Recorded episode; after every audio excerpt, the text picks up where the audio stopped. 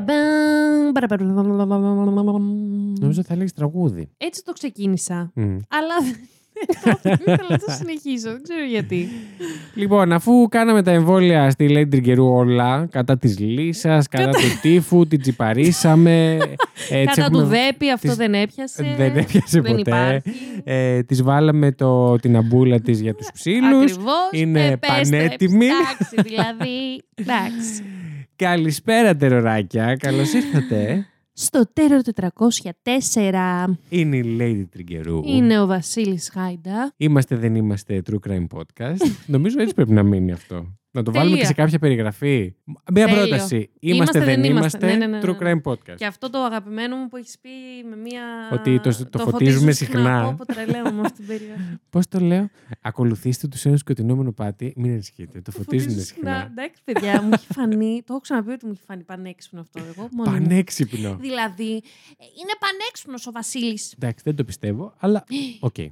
Σε παρακαλώ. Επίσης, παιδιά, έχετε δει Σε στο παρακαλώ. TikTok που ο Βασιλάκης έχει κάνει ένα φοντε- φοντερό, Φοντερό. φοβερό βιντεάκι Ναι, για το, για, τη- για το πώς βγήκε η Αφροδίτη, πώς γεννήθηκε η Αφροδίτη. ναι. Πω, πω, μιλάμε, είχα Το ψηφίσει στα fact γέλια. είναι- Κάποια στιγμή πρέπει να κάνουμε κάτι και στο TikTok, θεωρώ. Ε, Πρέπει να βρούμε Γνώμη του. τι θα κάνουμε στο TikTok. Αυτό. Ναι. Έχω κάποιες ιδέες. Μμ. Στείλτε κι εσείς, αν έχετε καλύτερες. στείλτε, ναι. Ναι. Αν δεν τις κάνω, βέβαια, δεν θα ξέρετε αν είναι καλύτερες. Αλλά στείλτε τις εσείς. Και τι οικειοποιούμε όλες και λέω. Είναι Κοίτα δικές τι μου. σκέφτηκα. Ο άτιμος, ο πανέξυπνος. δεν είμαι τέτοιος. το Αποκλείεται. ξέρετε, ελπίζω. Αποκλείεται. Είναι η Lady Νταχταρντού. Τραγκαρού, Τρα- όπως με Πώς; είπε. Ναι. Τραγκαρού. Τράγκα. Όχι. Όχι, κάπως αλλιώς με είπε. Δεν ενδιαφέρει κανέναν. Τέλος πάντων, με έχουν πει την τελευταία εβδομάδα Ευχαριστούμε κάπως αλλιώς. πάρα πολύ που κάνατε υπομονή, γιατί λόγω ασθενείας της Lady Yes. Τριγκερού δεν είχαμε επεισόδιο Μμμ. την ε, προηγούμενη φορά. Ναι. Σήμερα όμως έχουμε επανέλθει δυναμικά Ουφ, και σας έχει φέρει η ίδια η Lady δηλαδή. Νταχταρντού επεισόδιο. Εντάξει, παιδιά, για το σημερινό επεισόδιο. Αρχικά, Ναι. Ξέρεις ότι μπαίνουμε κατευθείαν στο επεισόδιο και θα, κάποιοι θα πούνε που έχουν πάει οι εισαγωγές μας. Τι, θα μπούμε κατευθείαν στο επεισόδιο; Εμ, Δεν ήμουν προετοιμασμένος. Όχι, δεν. Κάτι, περίμενα. Ω, κάτσε, κάτσε. Θέλω κλείσει κάτσε, δεκάλεπτο. Κα- Είμαστε στα δύο λεπτά. Τι; Θα σου πω. Θα Δεν φύγουνε. Τι κάνεις; Διώχνει το fan base. λοιπόν, θα σου πω. Εγώ σήμερα μ, δεν θα ξεκινήσω ακόμα την υπόθεση. Θα κάνω έτσι μια. Θα πω κάτι τέλος πάντων. λοιπόν, πριν κάποιες εβδομάδες, αν Ζωγράφισε θυμάσαι. το πάλι. Ναι. Πάλι, όπως το, το φοβερό αυτό το ηχητικό που ανεβάσαμε τη, πότε, πριν κάτι μία εβδομάδα, μία Ναι. μισή. Που δεν, είχα, δεν είχε καμία ροή ο λόγος μου. Φοβερό. Ήταν που έκανα την ενδοσκόπηση, την βολιδοσκόπηση, τι έκανα. Λοιπόν, ε, σου είχα στείλει, σου είχα κάνει μια ερώτηση στο Messenger. Ναι. Βασίλη, πειράζει αν φέρω υπόθεση που δεν έχει φωνό. Αν φέρω αυτή τη Και μικροκλοπή της που λέω, μα θες λέγαμε. να το κλείσουμε κιόλας το μπουρδελάκι. Λοιπόν, και τότε η Lady Τριγκερού ναι. κοπανάω το τραπέζι. Όπα, Τι όταν- έκανε; Όταν γίνεσαι έτσι έντρινη, ξέρω Ε. ότι είναι σοβαρά τα πράγματα. Πάρα πολύ, πάρα πολύ. Τι έκανα λοιπόν; Τι έκανες; Μπήκα και πάτησα True crime. Ναι, What is it; αλλά. α. What is it? Μετά από 30, κα- 20 κάτι, κοντά στα 30 επεισόδια είμαστε, εγώ είπα να πληκτρολογήσω. Τι είναι να το true crime? αναζητήσω στο Google Άργησες λίγο. λίγο. Το λες. Μμ. Ναι, Ε, μία συνάδελφος αυτή που ανέφερε η Φ- η Αφροξυλάνθη με ρώτησε ναι. Αυτό το true crime που κάνετε τι είναι; Τι είπαμε ότι είναι; τι είναι το true crime; λοιπόν, και Έχουμε αναφέρει... πει παλιότερα ότι εμείς είμαστε true κρίμα. Όχι true crime. Σωστά.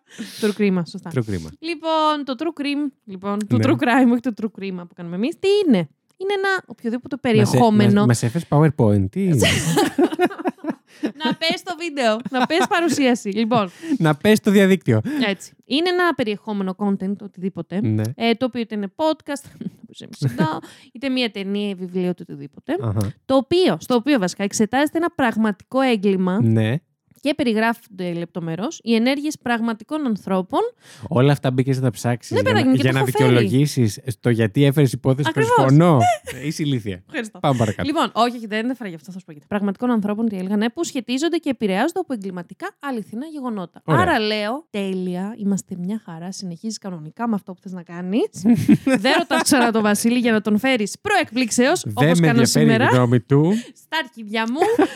ε, και δεν έχω φέρει μικρό κλοπή, έχω φέρει Μικρό- μικροκλοπάρα. Μικροκλοπάρα. Σήμερα, ναι. Δυστυχώς έχει και μια απώλεια ζωής. Δυστυχώς. Α, οκ. Τέλος πάντων, αυτά να Άλλα, πω. α, άλλα. Άρα, Α, άλλα.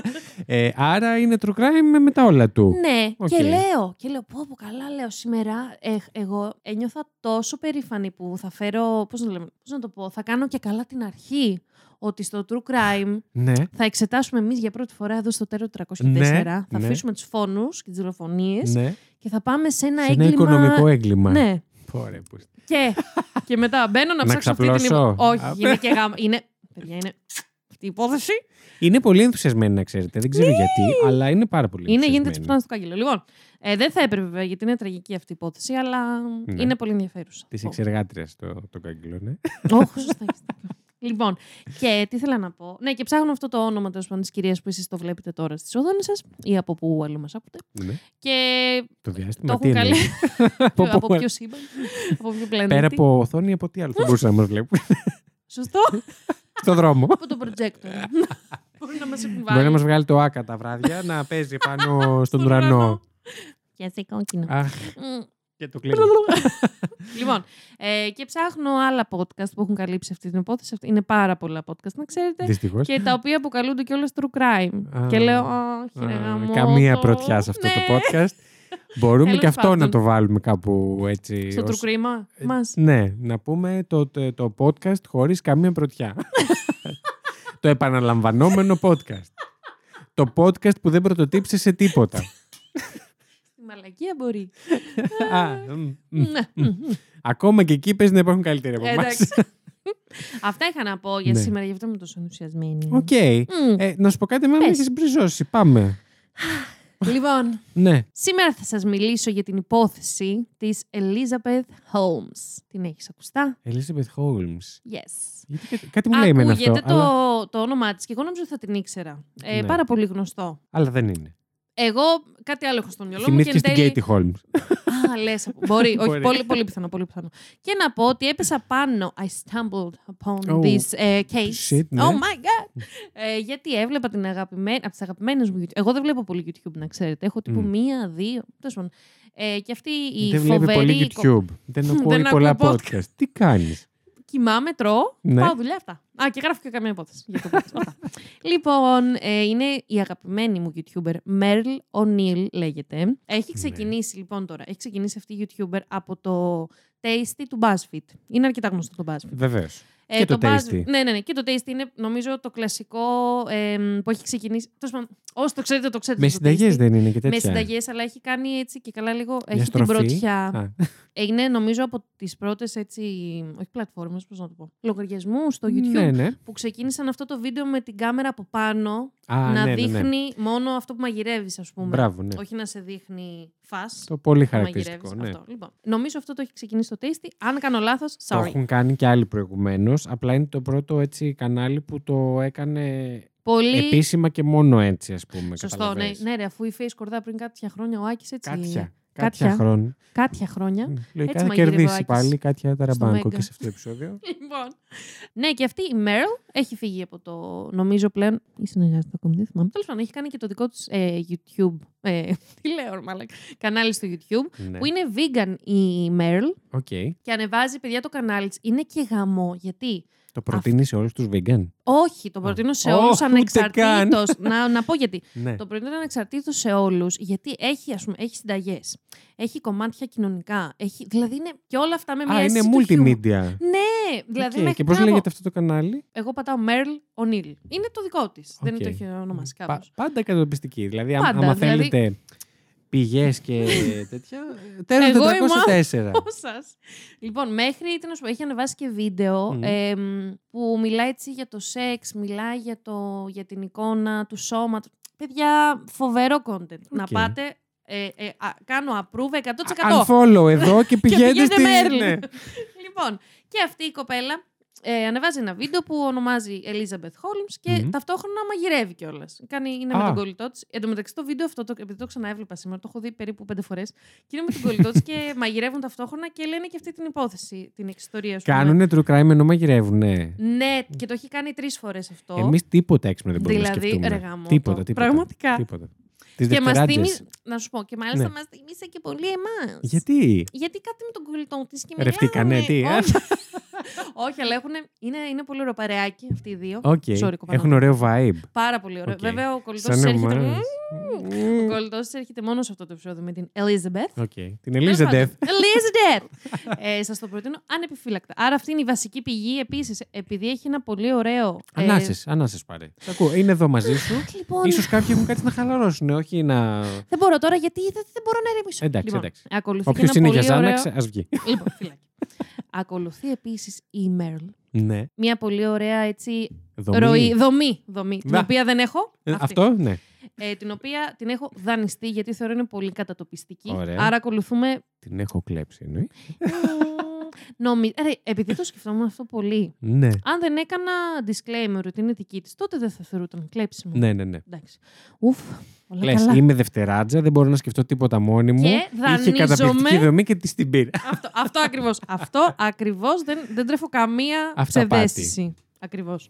Λοιπόν, μετά από την Μέρλ, έχω κάτσει και έχω ακούσει. Καθίστε παρακαλώ για να μην ζαλιστείτε. Καθίστε, παιδιά. Μμ. Πατάω στο Spotify Α. Elizabeth Holmes. Ναι.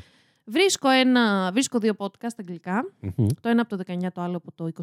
Ε, ακούω πρώτα The Dark Side of Guilty. Ωραίο. Αυτό είναι το 21. Εφάνταστος Εμ, τίτλος. Ναι, Μμ. δεν θα ήθελα να κάνω trash talk σε αυτό το podcast. Α, Απλά θα αλλά θα πω κάνω.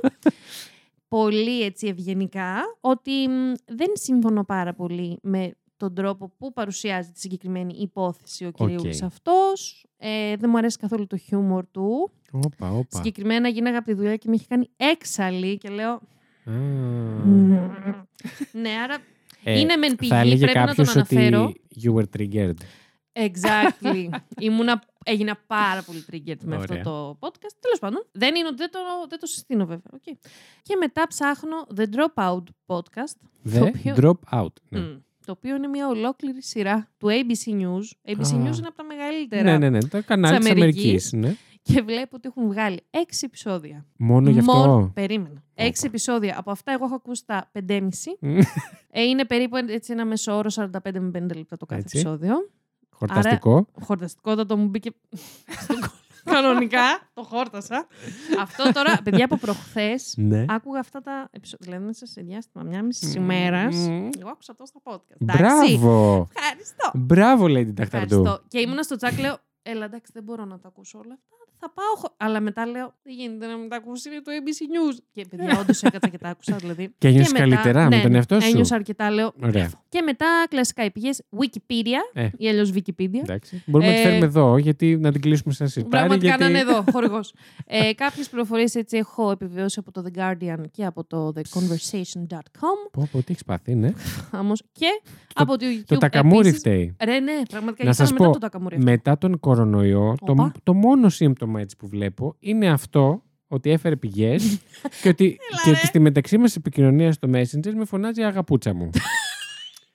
Θα κρατήσω αυτά τα δύο. Κρατήστε. Ελπίζω, ελπίζουμε όλοι να τις φύγουν. Αλλά... Και έρχεται ο Βασίλης να με πάρει με τη, με τη μηχανάρα του. Όχι. Μου λέει, Αγαμούνα μου. Όχι για να Ντροπή. μάθεις. Πώς κάνατε follow; Ε, για πείτε. α. Λοιπόν, και επίσης ε, τελευταία πηγή είναι ένα βιντεάκι στο YouTube, ένα κανάλι βασικά, το HSTLR. University of Boston. Έτσι λέγεται αυτό το κανάλι, το οποίο έχει κάνει γενικά, έχει κάνει ε, πολλά βίντεο, είδα, ας πούμε, έχει κάνει για τον Elon Musk και για τον Mark Zuckerberg. Οκ. Είναι έτσι μικρά επεισοδιάκια, ε, τύπου τέταρτα με 20 λεπτά, είναι πολύ ενδιαφέροντα να μπείτε να τα ακούσετε. Όλο αυτό το με- είπα με μία, με μία αναπνοή, το είπα. Έχεις πει, ε, ε, εδώ και 14 λεπτά μιλάς με μία αναπνοή, αλλά Τέλεια. θα το, αντιπαρέ... το θα αντιπαρέρχομαι. το φτιάξα. Έκανα...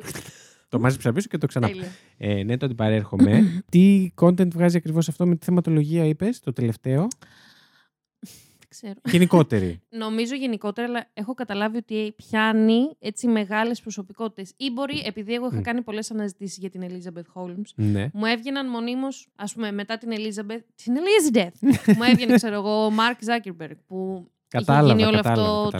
το. Να αξίσω λίγο την- Είχα, έχουν γίνει διάφορα σκηνικά με τον Zuckerberg. Πραγματικά. Ναι. Ή για τον Elon Musk. Νομίζω, Musk, Musk, Musk.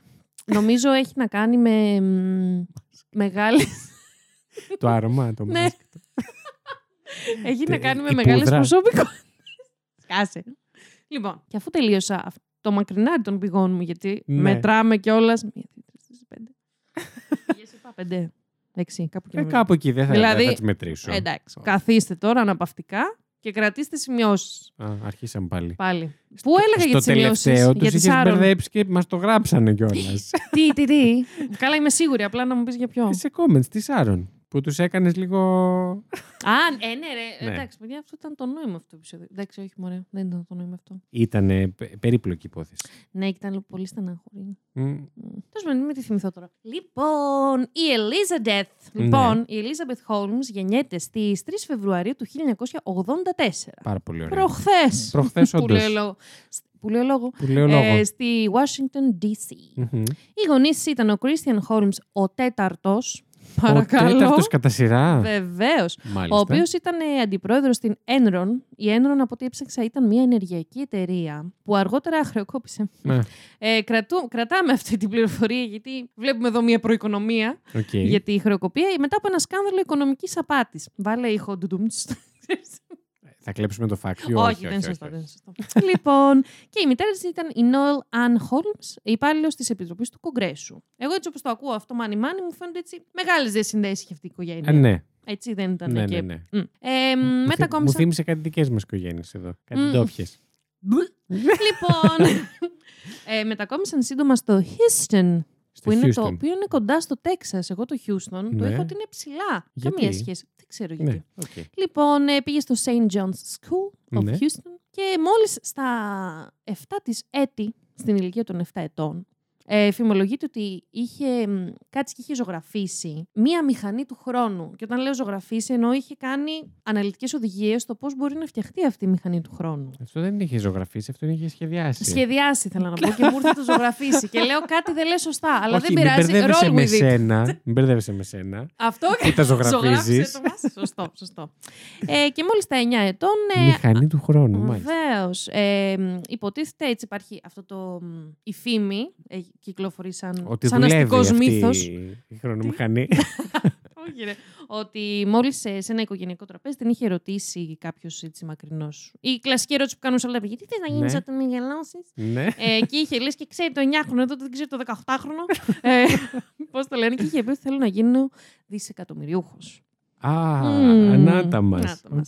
Και επίσης ε, συγκεκριμένα το HSTLR, η Ναι. αγαπημένη μου πηγή που δεν μπορώ να την πω, Οκ. ε, λέει ότι παίζοντας μονόπολη με τον αδερφό της και τον ξάδερφό της. Νίκαγε ήθελε, πάντα. όχι, ήθελε να παίζει μέχρι να τους πάρει τα σόβρακα. And I quote, Έτσι. αυτό είναι. ναι, ναι. Και όταν έχανε, του το έπαιρνε και πολύ έτσι ελαφριά. Οκ. Το έπαιρνε πολύ χαλαρά. Λοιπόν, στο σχολείο ήταν μια πάρα πολύ καλή μαθήτρια. Κάποια σημάδια υψηλής ευφυΐας. Ε, κοίτα. Και ναρκισισμού. Θα σου πω, υψηλή ευφυΐα, να το πούμε, μανιοδοξ... μανιοδοξία υπάρχει. Μανιοδοξία. Ο μανι- Δεν υπάρχει αυτό. Ματαιοδοξίες. Ματαιοδοξία τι είναι όμως; Δεν ξέρω. Πολύ καλή ερώτηση. Όπα. Έτσι. Ε, Ματαιοδοξία. food for thought. Βρείτε το. Όντως, ψάξτε το και πείτε μας κιόλας στη Όχι, σχολή. ξέρω γιατί την βαρύ- ματαιοδοξία, αλλά όχι να Θέλω στο κάνω. πω- και- μανιο- μα- όχι μανιομανία. Μεγαλομανία. Μεγαλομανία. Άντε, ρε, αυτό ήθελα να. Ναι, ναι. Ναι, ναι, ναι, ναι. Εμένα μου βγάζει από νεαρή ηλικία από αυτά που έχω διαβάσει ότι έτσι είχε μια μεγάλη πίστη στις δυνατότητές της. Της άρεσε έτσι να μεγαλοπιάνεται το οποίο. Μέχρι εδώ, μπράβο της. Ναι, και μέχρι ένα σημείο κιόλας δεν είναι και κακό. Όχι, καθόλου. Καθόλου βασικά δεν είναι σα κακό. ίσα οι περισσότεροι σε αυτό υστερούμε. Ναι, να με. Λοιπόν, Τσουπ. Να είμαι κι εγώ. Ε, λοιπόν, συγκεκριμένα αναφέρεται στο σχολείο ότι ήταν ο κλασ- η κλασική straight A student. Ναι. Έτσι είπανε μονίμως A. Καταπληκτική μαθήτρια Μμμ, δηλαδή. μμμ. Και από νεαρή Του 10 ηλικία... με τόνο. Έτσι. Του 20 στα 20. ε, και από νεαρή ηλικία είχε δείξει το ενδιαφέρον της ε, για τους υπολογιστές, για τον προγραμματισμό. Για την τεχνολογία γενικότερα. Γενικότερα. λοιπόν, και αυτή την υπόθεση να πω εδώ. Ξεκινάω να την ψάχνω πριν κολλήσει τον κορονοϊό. Ωραία, γιατί Ναι. ήταν να κάνουμε ηχογράφηση Μεγάλη Πέμπτη. Ωραία. Και κοίτα να δεις που Ντροπή εκείνη τη μας. μέρα. Έλεος. Όχι, σωστό. Ε, εκείνη τη Αντί μέρα να ήταν. βάψει Ένα... με τα αυγά, εγώ έβαψα, έχω να σου πω. Εγώ δεν τη έβαψα, Μεγάλη μου έφεραν Πέμπτη. βαμμένα. Λοιπόν, Καλά, εσύ αρρώστησες κιόλας. σωστό και αυτό. ε, εκείνη την ε, μεγάλη μέρα της Μεγάλης Εβδομάδας, δεν θυμάμαι ποια μέρα ήταν, ε, να πω την αλήθεια. Τέλος πάντων, έχει Δεν έρθει του στο σπίτι. ενδιαφέρει. ναι. Καμία, καμ, κανένα ενδιαφέρον. Έχει έρθει στο σπίτι μου η κολλητή μου, η οποία σπουδάζει. Κάτσε να Κάποια θυμηθώ ανάσα. τώρα τι, διαβα... τι σπουδάζει. Είναι, Εμ, είναι σαν τον Τζάντλερ, τα φιλαράκια. Κάτσε λίγο. Σπουδάζει μηχανολόγος μηχανικός και Ωραία. μηχανικός υπολογιστών. Ναι. Όχι, ηλεκτρολόγος μηχανικό. Ναι, ναι, ναι. Δεν μπορώ να σου πω όχι, Όχι, γιατί δεν ξέρω. ηλεκτρολόγος μηχανικός και μηχανικός υπολογιστών. Ωραία. Ωραία. Το οποίο εννοείται δεν μπορώ να εξηγήσω τι είναι. Απλά μετά από πόσα χρόνια που κάνουμε παρέα, μου λέει ρε, εσύ. Τόμα στα Σπουδάς- παπαγαλία. αυτό αυτό ακριβώς. Αυτό ακριβώς. και αρχίζω εγώ και διαβάζω εκεί πέρα ότι η Elizabeth Holmes ε, κάτι πουλούσε προγραμματιστές. Ε, Πουλούσε για... προγραμματιστές, Περίμενε, ναι. για μία γλώσσα προγραμματισμού, τη C++. Και εγώ όλα αυτά είναι. Τώρα Το κάποιοι... μυαλό σου Πάει. έβλεπε λιβάδια. Δε, ρε, ήμουνα και αρχίζω και ψάχνω στο Google λέξεις απλά. Και λέω, ναι. και έχω εγώ μία εικόνα για το τι είναι αυτό που μόλις έχω διαβάσει. Στο και πολύ ευτυχώ- περίπου. Στο πάρα πολύ περίπου και στο πολύ περίπου άσχετα. Ναι. Καμία σχέση. Και λέω στην ε, κολλητή μου, λέω, ρε, αυτό και αυτό σημαίνει αυτό μου κάνει. Καμία σχέση. Κάτσε λίγο. Όπα, όπα. Όχι. Και μου εξήγησε η αγαπητή μου ότι η Ελίζαμπεθ ε, ξεκίνησε την πρώτη της επιχείρηση σε πολύ μικρή ηλικία, νομίζω στα 16 ετών, στα 16 της, η οποία πουλούσε μεταγλωτιστές. Αλλιώς στα 16 τους έτη. Αυτό μάλλον εκεί χάθηκα. λοιπόν, η οποία πουλούσε μεταγλωτιστέ, οι οποίοι λέγονται compilers στα αγγλικά. Ωραία. Μίας γλώσσας προγραμματισμού. Ωραία. Υπάρχουν πολλές γλώσσες προγραμματισμού. Μία από αυτές είναι η C. Ακριβώς. Ωραία. Εγώ αυτό. Ούτε σε αυτό. πανεπιστή... Ούτε τίποτα. Οκ, Σε πανεπιστήμια της τίποτα. Κίνας. σε... Σε πανεπιστήμια. της Κίνας. Βεβαίως. Άρα ήταν σαν μεταφραστές για τη γλώσσα αυτή. Μεταγλωττιστές, ακριβώς. Εγώ, Μεταγλωττιστές, εγώ μπράβο. όταν το είχα διαβάσει αυτό, λέω Κάτσε ρε, άρα τις εντολές του, πολ- του υπολογιστή, τη γλώσσα υπολογιστή, την έγραψε στα κινέζικα. Και μου λέει, Κάτσε λίγο. Περίμενε. Η γλώσσα είναι μία. Δεν μιλάει ο υπολογιστής της Ελλάδας, δεν μιλάει ελληνικά και της Κίνας μιλάει. Ελληνική C plus plus. Όμως λέω, Οκ, σε έχω. Τέλος πάντων, όλα αυτά τα μ, πράγματα που εγώ δεν καταλαβαίνω αυτή τη στιγμή που σας Ε, λέω, ναι. εμένα μου δείχνουν. Να πάρουμε τηλέφωνο τη φίλη σου να μας τα εξηγήσει. Όχι, αλλού Α. θέλω να καταλήξω. Είναι ότι γενικά η Elizabeth από πολύ μικρή ηλικία έτρεχε το μυαλό της, παιδάκι μου. Ε, ναι, δεν το είχα σκεφτεί ποτέ. Καλά, προφανώς και δεν το είχα σκεφτεί, αλλά δεν μου είχε περάσει καν από το μυαλό ότι μπορεί να υπάρχουν μεταγλωττιστές αυτών των γλωσσών. Κατάλαβες τι εννοώ. Τι; Σαν, προ- σαν πρόγραμμα, αυτό δεν μας Όχι, ναι, εξήγησε. ναι, ναι. Υπά... Ναι, αλλά δεν πρωτοπόρησε γι' αυτό. Δεν Εντάξει. έφτιαξε μετά. Είχε βγει αυτό. Οκ. Αλλά προφανώς ε, μπήκε σε όλη αυτή τη διαδικασία. Ας Που πούμε, να το φαντάζομαι κάνει δεν αυτό είναι και πάρα πολλοί κόσμος μέσα σε αυτή τη διαδικασία. Exactly, και σίγουρα στα 16 τους σε καμία περίπτωση. Όντως. Ε, Επίσης, μάθαινε, ξεκίνησε πολύ γρήγορα να μαθαίνει μανδαρινικά κινέζικα. Μμμ. Μμμ, Η οποία είναι μία διάλεκτος των κινέζικων. Μου αναφέρει η φίλη μας Κατερίνα που είχε έρθει εδώ Ναι, για να το τα μας. επεισόδιο του Βίτου. Βίτου. Του Βίτου. Β' παγκοσμίου, μπείτε να το ακούσετε. Και άρχισε να παρακολουθεί Έμπαινα. το. και δίνουμε επεισόδιο, βάση εδώ. όχι. Α, οκ. Στην Κατερίνα ακούστηκε ότι έπαιρνες, sorry. λοιπόν, ε, και άρχισε να παρακολουθεί το καλοκαιρινό πρόγραμμα Mandarin, μανδαρινικά δηλαδή, Ναι. ε, του Πανεπιστημίου Stanford. Μαντέψτε, το 2002 η Ανάσες. αγαπητή Elizabeth Ναι. φοίτησε στο Stanford Πήγε κανονικά δηλαδή. Βεβαίως. Τέλεια. και ξεκινάει, είναι στο τμήμα των χημικών Κι μηχανικών. εγώ. Έτσι. Αλήθεια, πώς ήτανε; Τέλειο. Έχει Πώς πολύ είναι το ωραία αυλή. campus. Το κάμπο. Campus. Λοιπόν, ε, Σαν κάμπο. Πολύ ωραίος. λοιπόν Μέχρι εκεί πάει το μυαλό μου για να καταλάβετε πόσο έξυπνος είμαι. Όχι. ναι, chemical engineering ε, αναφέρει ότι το, το Google ότι διάβαζε. Το, τι, τι λέω, μαλακό, ότι σπούδαζε. Χημικός μηχανικός Αυτό δηλαδή. εγώ το μεταφράζω, ναι, σε, χημικό, σε χημικός μηχανικός. Από το πρώτο έτος, νομίζω, ε, άργησε να συμμετέχει, να είναι βοηθός εργαστηρίου στη Σχολή Μηχανικών. Αυτό ήταν σαν έξτρα... Έξω Είσαι- πανεπιστημιακό. όχι έξω πανεπιστήμιο. μ. Σαν έξτρα, ρε παιδάκι μου. Δεν ήταν ε, μάθημα που έχεις στη σχολή σου κανονικά. όπως να το Κατάλαβα, κάνεις; ναι. Extra curricular, Curricular. πώς το λέμε στο high school. Όπω το λέμε στο χωριό μου. Έτσι ακριβώς. Μμ. Και από πολύ νωρίς το ενδιαφέρον τη στρέφεται προς την φαρμακοβιομηχανία. Α, πήγε αλλού. Ναι. Όχι πολύ αλλού, Α. αλλά ναι, δεν έμεινε στις χημικές ενώσεις, θα πει κανείς. Οκ, Θα οκ. έλεγε κανείς. Επίσης να πούμε ότι η Elizabeth, η Elizabeth Holmes, ε, είχε έναν. Τώρα ξεκινάνε λίγο. Τα περίεργα.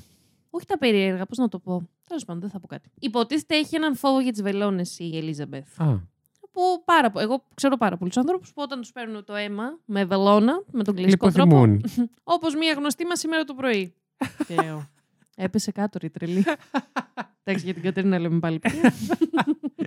Όποτε Λοιπόν. λέμε κάτι θα είναι για αυτήν. Να ναι, ξέρετε. στάνταρ. Και είχε μία, της μπαίνει έτσι μία ιδεούλα Ναι. στο πανεπιστήμιο. Ήταν πρωτοετής νομίζω, δευτεροετής, κάπου- δευτεροετής νομίζω. Ε, να βρεθεί ένας τρόπος με τον οποίο να μπορούν Να να, κάνεις γίνουν εμβόλιο χωρίς βελόνα. Οριακά. Α. αν, αν της δίνανε και άλλα λίγα χρήματα, λίγα εκατομμύρια, θα το έκανε και αυτό. Οκ. Θα το πουλούσε. Λοιπόν, ε, να βρει έναν τρόπο να, γίνουν, να γίνονται αιματολογικές εξετάσεις γρήγορα και αποτελεσματικά, με σκοπό να εντοπίζονται όχι, να εντοπίζονται σοβαρές ασθένειες και να αντιμετωπίζονται κατευθείαν. Και όλο αυτό με, με πολύ πιο εύκολο τρόπο και πολύ λιγότερο χρονοβόρο από ό,τι γίνεται τώρα. Οκ. Αυτή ήταν έτσι. η βασική Αυτό ιδέα. με αφορμή το φόβο της για τις βελόνες. Υποτίθεται ναι. Ας πούμε. Ναι, Ναι, οκ. ναι, ναι, ναι. Ας πούμε, από εκεί έχει ξεκινήσει. Έρχεται λοιπόν σε επαφή με μια φοβερή έτσι, διδάκτορα στο Stanford, την Phyllis Gardner. Ναι. Η οποία είναι πολύ έξυπνη γυναίκα, θα πω. και θα το αφήσω εκεί. Έχει Είναι μια top. βιογραφικάρα. Από εκεί μέχρι απέναντι. Ακριβώς. Ε, η οποία διδάσκει στο Stanford και η Elizabeth πήγε, μοιράστηκε μαζί της την ιδέα της. Λοιπόν τώρα. Καθίστε και κάντε σημειώσεις. Λέει ότι Και θέλει αν- να Και αν φτιάξει. πλένουν τα πιάτα. Μην κάνετε, συνεχίστε και πλένετε. λοιπόν, ε, αναφέρει η Elizabeth ότι έχω την ιδέα, κυρία, κυρία Phyllis μου, να βρω, να κάνω μια έτσι συσκευή, μια, μια φόρμουλα, δεν ξέρω πώς στο διάολο να το πω, μια, Ναι. ένα patch το λένε στο Αμέρικα. Οκ. Δεν ξέρω αυτό πώς να το μεταφράσω, συγγνώμη. Πες μου κι άλλο και ίσως Μμμ. μου έρθει και εμένα κάτι. Μέσω της οποίας θα εξετάζονται αιματολογικά δείγματα. Μμ. Ωραία. Για να δούμε αν υπάρχουν εκεί μικροοργανισμοί. Αν έχει μολυνθεί αυτό το αίμα. Ωραία. Ωραία. Και, κατ... ταυτε... Πες, ναι, ναι. και ταυτόχρονα, με το που γίνεται αυτή η εξέταση, θα διοχετεύονται σε αυτόν τον οργανισμό Ναι. τα κατάλληλα αντιβιωτικά για, αυτά, για αυτούς τους μικροοργανισμούς που βρέθηκαν Ναι. μέσω αυτής της συσκευής. Αυτόματα δηλαδή. Ναι, ναι, Ότι μπαμ, να μπαμ. γίνεται check bam. Έτσι. Α. Μμμ. Τι είπε η Φίλης Γκάρτνερ, Ενδιαφέρον. η οποία έχει μια βιο- βιογραφικά από εδώ μέχρι απέναντι. Ναι. Μπρο, δεν γίνεται αυτό. Όπα. Και στο Πόρτα. Dropout Podcast, νομίζω στο πρώτο επεισόδιο, ε, ακούγεται η φίλη Γκάρντνερ, τα εξηγεί πάρα πολύ ωραία. Εγώ δεν μπαίνω σε καμία, δεν κάνω καν την προσπάθεια να σας εξηγήσω αυτά που λέει, γιατί θα σας τα πω Ναι, ναι. λάθος. Εξηγεί πολύ συνοπτικά ότι δεν γίνεται, τα, γιατί τα αντιβιωτικά είναι το κλασικό που έχουμε τον ορό Ναι. που όταν νοσηλευόμαστε μας βάζουν. Για κάποιο λόγο τα αντιβιωτικά χορηγούνται μέσω. Ορού. βρίσκονται σε αυτή την σακούλα τέλος πάντων. Οκ. Ωραία. Άρα της είπες, sorry, not sorry, φίλη μου. Μπορεί να γίνει αυτό που λες. Είναι πάρα πολύ Ωραία η ωραία, θεωρία ιδέα. σου, ναι. Ακριβώς, ναι. Μπράβο, ας Αλλά δεν πούμε. πραγματοποιείται. Sorry. Και όπως και πάρα πολλοί άλλοι καθηγητές της, Elizabeth, στο είπαν αυτό. Μμμ. Έλα όμως που ο motherfucking ε, πρίτανης του τμήματος Όπα. των χημικών μηχανικών, ο, ο Channing Robertson, OK. Ο Channing Tatum. έφυγε από το Step Up το ένα. Step Up δεν ήταν αυτός. Ήταν στο Step Up. Ναι, ήταν Ναι, στο ήταν. Step Up. Ναι. Λοιπόν. ε, Έχει ακούει- κάνει 7.000 πράγματα μετά από αυτό. Αλλά ναι. Καλά, εγώ για κάποιο λόγο πήγα εκεί. Οκ. Δεν ξέρω γιατί. Ακούει την ιδέα της Elizabeth και μ, Θα μας μείνει το Κάτε- Elizabeth. Πω, πω, ναι, και θα το γράψουμε κιόλας. και που λέτε, ενθουσιάζεται τόσο πολύ με αυτή την ιδέα που αποφασ- αποφασίζει να παρατήσει τη θέση του. Ο Πριτανής. Ναι, Ναι. τον Μάρτιο του 2004. Και να κλεφτούνε. Όχι. Όχι, μαλακή σα λέω. Συγγνώμη, συγγνώμη. συγγνώμη. Ε, ο Τσάνινγκ Ρόμπερτσον, ο οποίος ήταν ο. Το λέει Chief of Department. Εγώ αυτό το λέω πρίτανης. Συγγνώμη αν το- δεν το λέω σωστά. Ε, Ο πρόεδρος, να πούμε. Πρόεδρος Παύλα Πρίτανης. ναι, αλλά εμένα μου ακούγεται και λίγο σε υπεύθυνος του τμήματος. Όχι- Αυτής της ειδικότητας. Ότι ήταν ο άνθρωπος χημικός, σίγουρα ήταν. Ενώ ήταν αυτό στο ναι. επιστημονικό πεδίο Σε αυτό. αυτό εννοώ μήπως ήταν. Μήπως δεν ήταν chief όλου του campus. Όχι, όχι. Ναι, ναι, της δεν σχολής. ήταν Της του, του σχολής. κάμπου ολόκληρου. Του κάμπου, του Στάνφορντ, όχι. Λοιπόν, το θέμα είναι ότι ένας πάρα πολύ με τεράστιες σπουδές άνθρωπος έκανε approve ουσιαστικά αυτής της ιδέας Ναι. αυτό να κρατήσουμε. Ναι, ναι, ναι. Και να κρατήσουμε κιόλας ότι μόλις τα 18-19 της η αγαπητή. Α, εκεί είμαστε. Είμαστε ακόμη Είναι εκεί. ακόμα εκεί, ωραία. Η αγαπητή Elizabeth Ναι. Holmes, μπορούμε να φανταστούμε ότι είχε τεράστια έτσι, πειθό. Και ήξερε να πουλάει αυτό που έλεγε, ρε παιδάκι μου, χωρίς αναγκαστικά να έχει το. Όχι την επιχειρηματολογία, υπόβαθρο. το υπόβαθρο το επιστημονικό. Ναι. Γιατί δεν λέω ότι όταν είσαι πρώτα σε μια σχολή δεν ξέρεις σου γίνεται, αλλά δεν ξέρεις και όσα θα ξέρεις Ναι, μετά αλλά από 10 χρόνια σπουδών. Ε, αυτό θέλω Έχουν να πω. τύχει Ναι, στην εννοείται. ιστορία. Ε, πώς το λένε, Εννοείται, εννοείται. Το φε... Καταστάσει τέτοιες και άνθρωποι Yes, που yes. ήταν. Όπως ο Steve Jobs, ας πούμε. Α πούμε, ναι. Κρατάμε αυτό το όνομα γιατί θα παίξει πάρα πολύ σε αυτό το επεισόδιο. Κοίτα τι είναι. Κοίτα, χάτιμη.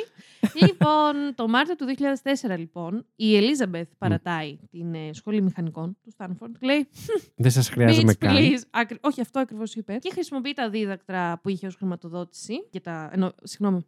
Χρησιμοποιεί τα δίδακτρά της, τα χρήματα που είχε τα δίδακτρα, ως... για να ξεκινήσει ουσιαστικά την Για να εταιρεία. χρηματοδοτήσει την. ε, ναι. Είδες τι ωραίο Τη που το είπα startup αυτό, ε; της. Ναι. Ακριβώς! Μια startup company. Πότε έγινε αυτό τώρα; Αυτό έγινε το 2004. Οκ.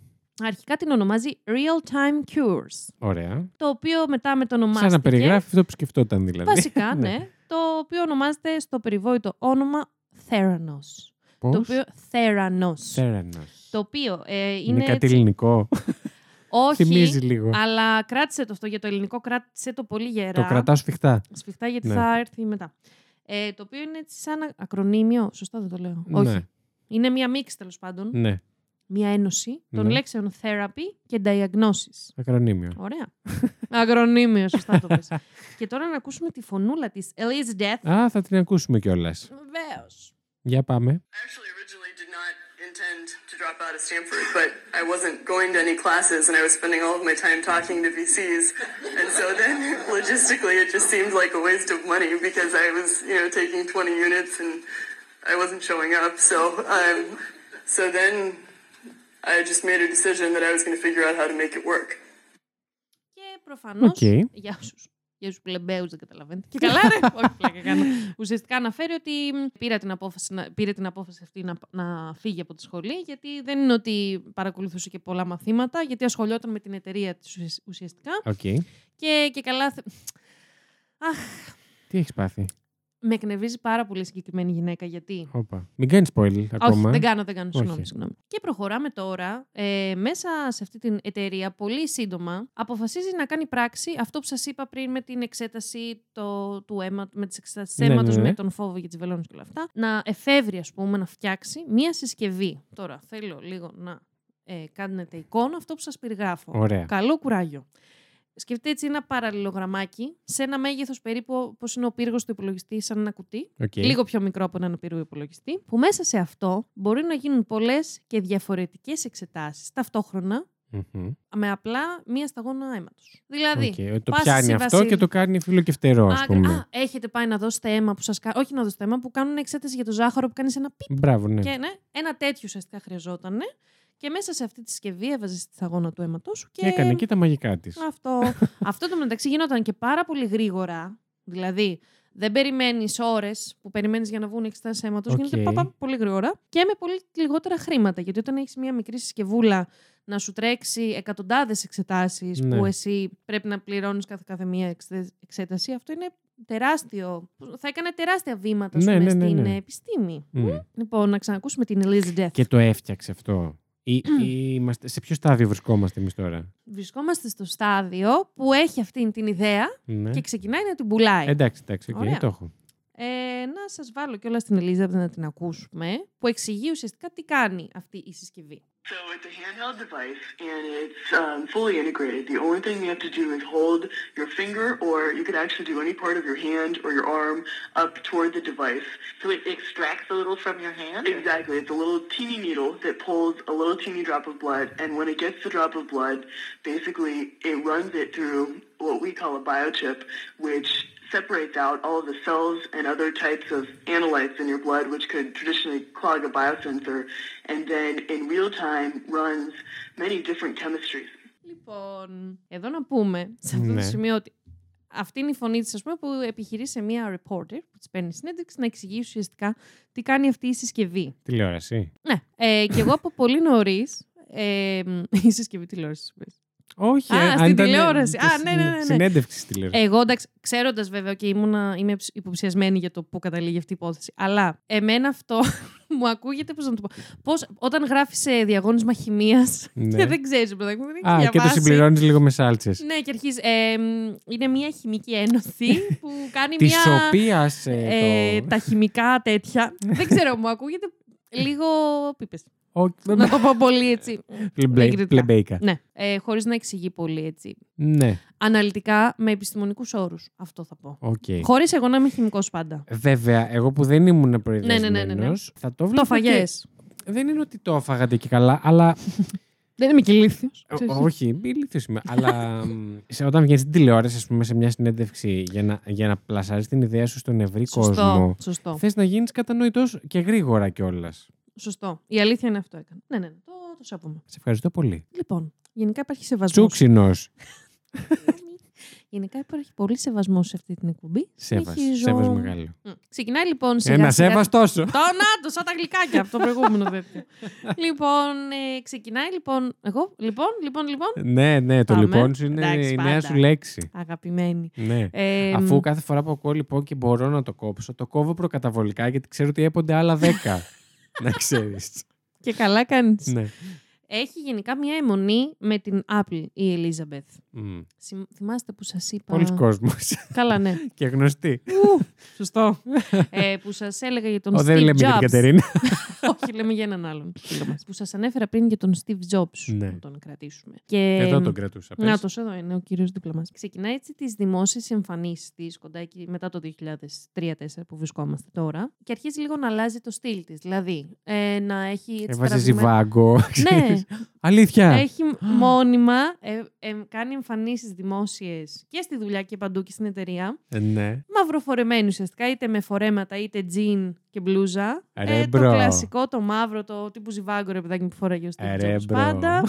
Πολύ minimal στυλ και ας πούμε, ακούγεται στο επεισόδιο, τώρα είμαστε περίπου στο πρώτο επεισόδιο του Dropout του podcast που σας έλεγα, ότι η Phyllis Gardner λέει «Εγώ ήξερα μια κοπέλα με ένα συγκεκριμένο στυλ, ας πούμε, και που μίλαγε με μια συγκεκριμένη φωνή». Ναι. Μετά το μεγάλο μπαμ της εταιρείας που ξεκινάει λίγο, είναι, ε, αρχίζει να έχει την φωνή που ακούσατε εσείς στα δύο προηγούμενα ηχητικά. Α, Την οποία εγώ φωνή. πριν είχε άλλη φωνή, ας πούμε. Ναι, γιατί υποτίθεται. Τώρα, ας πούμε, αυτό η ίδια και η οικογένειά της το διαψεύδουν που θα σας πω τώρα. Αλλά όλοι οι υπόλοιποι, όλο ο υπόλοιπο κόσμο, Που ήταν λέει σε επαφή ότι. μαζί της. Ναι. ότι μέχρι ένα σημείο, μέχρι το 2002, ας πούμε, η Ελίζαμπεθ είχε μία κλασική φωνή, ας πούμε, όχι τόσο βαριά. Και μετά Α. από εκεί ξεκίνησε να μιλάει με μία, φανή, με μία φωνή πιο βαριά. Έτσι λίγο πιο σαν ρομποτική, σαν Αυτή να που είναι ακούσαμε λίγο... τώρα. Ναι, και η αλήθεια Έχει είναι... λίγο βαριά φωνή για Έχει κοπέλα. μια βαριά φωνή, αλλά δεν είναι μόνο αυτό. Εγώ από την πρώτη στιγμή. Πριν Το ακούσω. μέσο όρο εννοώ. Ναι, ναι, ναι. ναι. Και... Όχι ότι οι κοπέλες πρέπει να έχουν ελαφριά φωνή. Αγάπη μου, εσύ. Ήμαρτον. Δηλαδή. Ε, και εγώ, fun fact, πριν ακούσω αυτό που σας είπα μόλις τώρα, ότι και καλά έχει βγει ότι το έκανε επίτηδες για να έχει χαμηλότερη φωνή Μμ. και καλά να πετύχει σε έναν χώρο που είναι κατά βάση άντρες επιχειρηματίες και Μμμ. επενδυτές και όλα αυτά. Είχα ακούσει, ας πούμε, τη φωνή της και λέω, «Ωχ, δεν... Είναι διαφορετική. Εκτός ότι είναι διαφορετική, μου φάνηκε ψεύτικη. Δεν... Λέω, πώς κάνεις έτσι Γιατί τη φωνή μιλάει της;» έτσι, ναι. ναι, ναι, ναι. Και εν τέλει ακούω αυτό Ναι. ότι. Εντάξει, είναι, είναι πολύ πιθανό να την έκανα επίτηδες. Παίζω με τα ποδαράκια μου. Α, νόμιζα ότι είχε μπει η γάτα Όχι. μέσα στο στούντιο. Όχι τα καλώδια. και μάλιστα ε, πολλοί συνεργάτες της αναφέρουν ότι μπορεί να ήταν σε, μ, σε κάποιο πάρτι στη δουλειά ή ας πούμε λίγο πιο αργά ή σε μια συνέντευξη που είχε Και κρατήσει. να άλλαζε ο τόνος της φωνής. Προ το τέλος, ε, σε κάποια φάση είχε άρχισε να ανεβαίνει η φωνή και να φαίνεται ότι μιλάει ξαφνικά κανονικά, άρα χάνει λίγο το ρόλο Σοκ, της. ναι. Εντάξει, εγκεφαλικό. Επίσης, ε, Πο- αρχίζει Πολύ να... θέλω να δω πού το πας με αυτό, ναι. Που το πάει αρχίζει- εκείνη βασικά. Βασικά, ναι. Εγώ πουθενά. αρχίζει να φέρνει επίσης την εταιρεία. Εγώ το φέρα εδώ. Πολλούς εργαζόμενους και εργαζόμενες από την Apple, οι οποίοι, οι οποίοι είχαν έτσι βιογραφικό στην Apple, ε, Ναι. για να σχεδιάσουν ένα προϊόν, την περι, περιβόητη συσκευή Edison, η οποία ακόμη δεν υπήρχε και δεν λειτουργούσε έτσι όπως την πούλαγε η Ναι. Elizabeth. Δηλαδή, έχω μία ιδέα, όντως. Και γενικά στο Silicon Valley λένε ότι υπάρχει όλο αυτό το fake it until you make it. Που όντως Ναι, ναι, αυτό ναι. πρέπει να το έχεις πάρα πολύ στις startup εταιρείες. Γι' αυτό εγώ, ας πούμε, δεν θα, δεν θα ξεκινήσω ποτέ κάτι. γιατί εγώ, παιδιά, δεν το έχω καθόλου αυτό και θέλω να είμαι. Λοιπόν, αυτό δεν, έχει, δεν γίνεται, είναι πολύ, είμαστε πολύ μακριά, αλλά θέλω να κάνω αυτό. Αν θες, δώσε κάτι. Και αν μπορείς. Χωρίς καμία Προς το πίεση. παρόν έχω ένα χαρτόκουτο. δεν κάνει ακόμα κάτι. Αλλά, Θα ε, κοιτάξτε, ήθελα. ας πούμε, έτσι όπως το λέω εγώ, αυτό έκανε ακριβώς το αντίθετο η ναι, ναι, Elizabeth. ναι. Εκείνη το πλάσαρε ότι υπήρχε ήδη και Ήταν ήταν. έτοιμο να πουληθεί το, πράσε, το πλάσερ. Όχι το ότι είμαστε πράσερ. ακόμη στα σκαριά ή ότι θέλουμε λίγο. Ακόμα. Είναι έτοιμο καλέ. Εδώ Ναι. βγάζουμε αποτελέσματα. Υπάρχει τεχνολογία ναι, έτοιμη. Ναι, ναι. Οκ. Και φέρνει τον. Ε, Avi- Αλίζα Ντεφ. Ελίζα. Αχ. Αχ. Και φέρνει τον Avi Tevenian, ο Μμ. οποίος. Απ' την Apple. Yes. Μμ. Ε, ήταν head of software στην Apple. Δηλαδή αυτό δούλευε πάρα πολύ κοντά με τον Steve Jobs. Αυτό Ωραία. να κρατήσουμε. Ε, γίνεται... Υπεύθυνος λογισμικού. Exactly. Ναι. Γίνεται μ, μέλος του Διοικητικού Συμβουλίου της Theranos το 2006 Μάλιστα. και σχετικά νωρίς αρχίζει και υποπτεύεται ότι γενικά σε αυτή την εταιρεία Κάτι δεν πάει καλά. κάτι δεν πάει καλά. Μμ. Και όχι, ξαναλέω, δεν, δεν έχουμε κανένα πρόβλημα εμείς εδώ, στο στούντιό μας το φοβερό, ε, με τις startup εταιρείες ή δεν έχουμε καμία, κανένα πρόβλημα με αυτούς που έχουν έτσι τις ιδέες τους. Το, θε- το πρόβλημα Ναι. ξεκινάει και το πρόβλημα είναι σε όλη αυτή την υπόθεση. Όταν λες ψέματα για την ιδέα σου και Μμ. είναι άλλο να πεις έχω μια ιδέα γαμάτη και θέλω να με στηρίξεις μέχρι να βρω και άλλο να λες έχω αυτή την ιδέα, την έχω κάνει πράξη Ναι. Φέρνει τα Την σωστά έχω πατεντάρει. αποτελέσματα. ναι, Ναι. και, όταν, και μάλιστα δεν μιλάμε για, μ, δεν ξέρω, για ένα κινητό. Ναι, Μιλάμε ναι, ναι, για για, υγεία κιόλας. για την υγεία και για κάτι πολύ λεπτό. Γιατί όλο αυτό Μμ. η Ελίζαμπεθ το πάσαρε ότι. Το, πλα, το πάσαρε. Το πάσαρε. Κάνω πάσα. Το πλάσαρε Κώστας ότι. Πάσαρης, επεισόδιο νούμερο. ποιο Πάρ' το, ήταν, δεν ένα. θυμάμαι. Όχι, Ε, τι λέω, τι ρε; ένα. 13. Ποιος ξέρει, Θα το Έξι. βρείτε στο, Α, στο- ναι. ναι, Λοιπόν, στη λίστα. Μάλιστα, ας πούμε, έχει κάνει, έχει κάνει δηλώσεις ότι, ας πούμε, ότι ο θείος της ε, ήταν πάρα πολύ κοντά με το θείο της και ξαφνικά διαγνώστηκε με καρκίνο και ξαφνικά ο καρκίνος προχώρησε πάρα πολύ, έκανε μετάσταση και τελικά τον έχασε. Και έτσι Το λίγο... πιστεύουμε αυτό; Αυτό το πιστεύουμε εσύ. Το πιστεύουμε Α, βασικά, όντως έχει πεθάνει. έχει το συμβεί, θέμα είναι οκ. ότι μ, άλλο να μιλάω για ένα γεγονός και άλλο πώς το πουλάω αυτό το γεγονός. Γιατί η Ελίζαμπεθ μετά. Γιατί το ανέφερε όλη την ώρα αυτό με, για το θείο της ή για τον φόβο για τις βελόνες. Γιατί Ναι. ήθελε να πει ότι ελάτε εδώ, φέρτε μου τα μαρούλια σας. Μμ, να τα. δείξω, με αυτά τα μαρούλια εγώ θα σας πλασάρω αυτή την φοβερή συσκευή Μμ. που όλα αυτά δηλαδή θα μπορώ Θα να... σας σώσει τη ζωή, ναι. Ναι, και πολύ γρήγορα και, μ, και θα, θα σας βρω αν έχετε καρκίνο. Δηλαδή, το είχε Α. πάει εκεί η Ελίζαμπεθ. Μμ.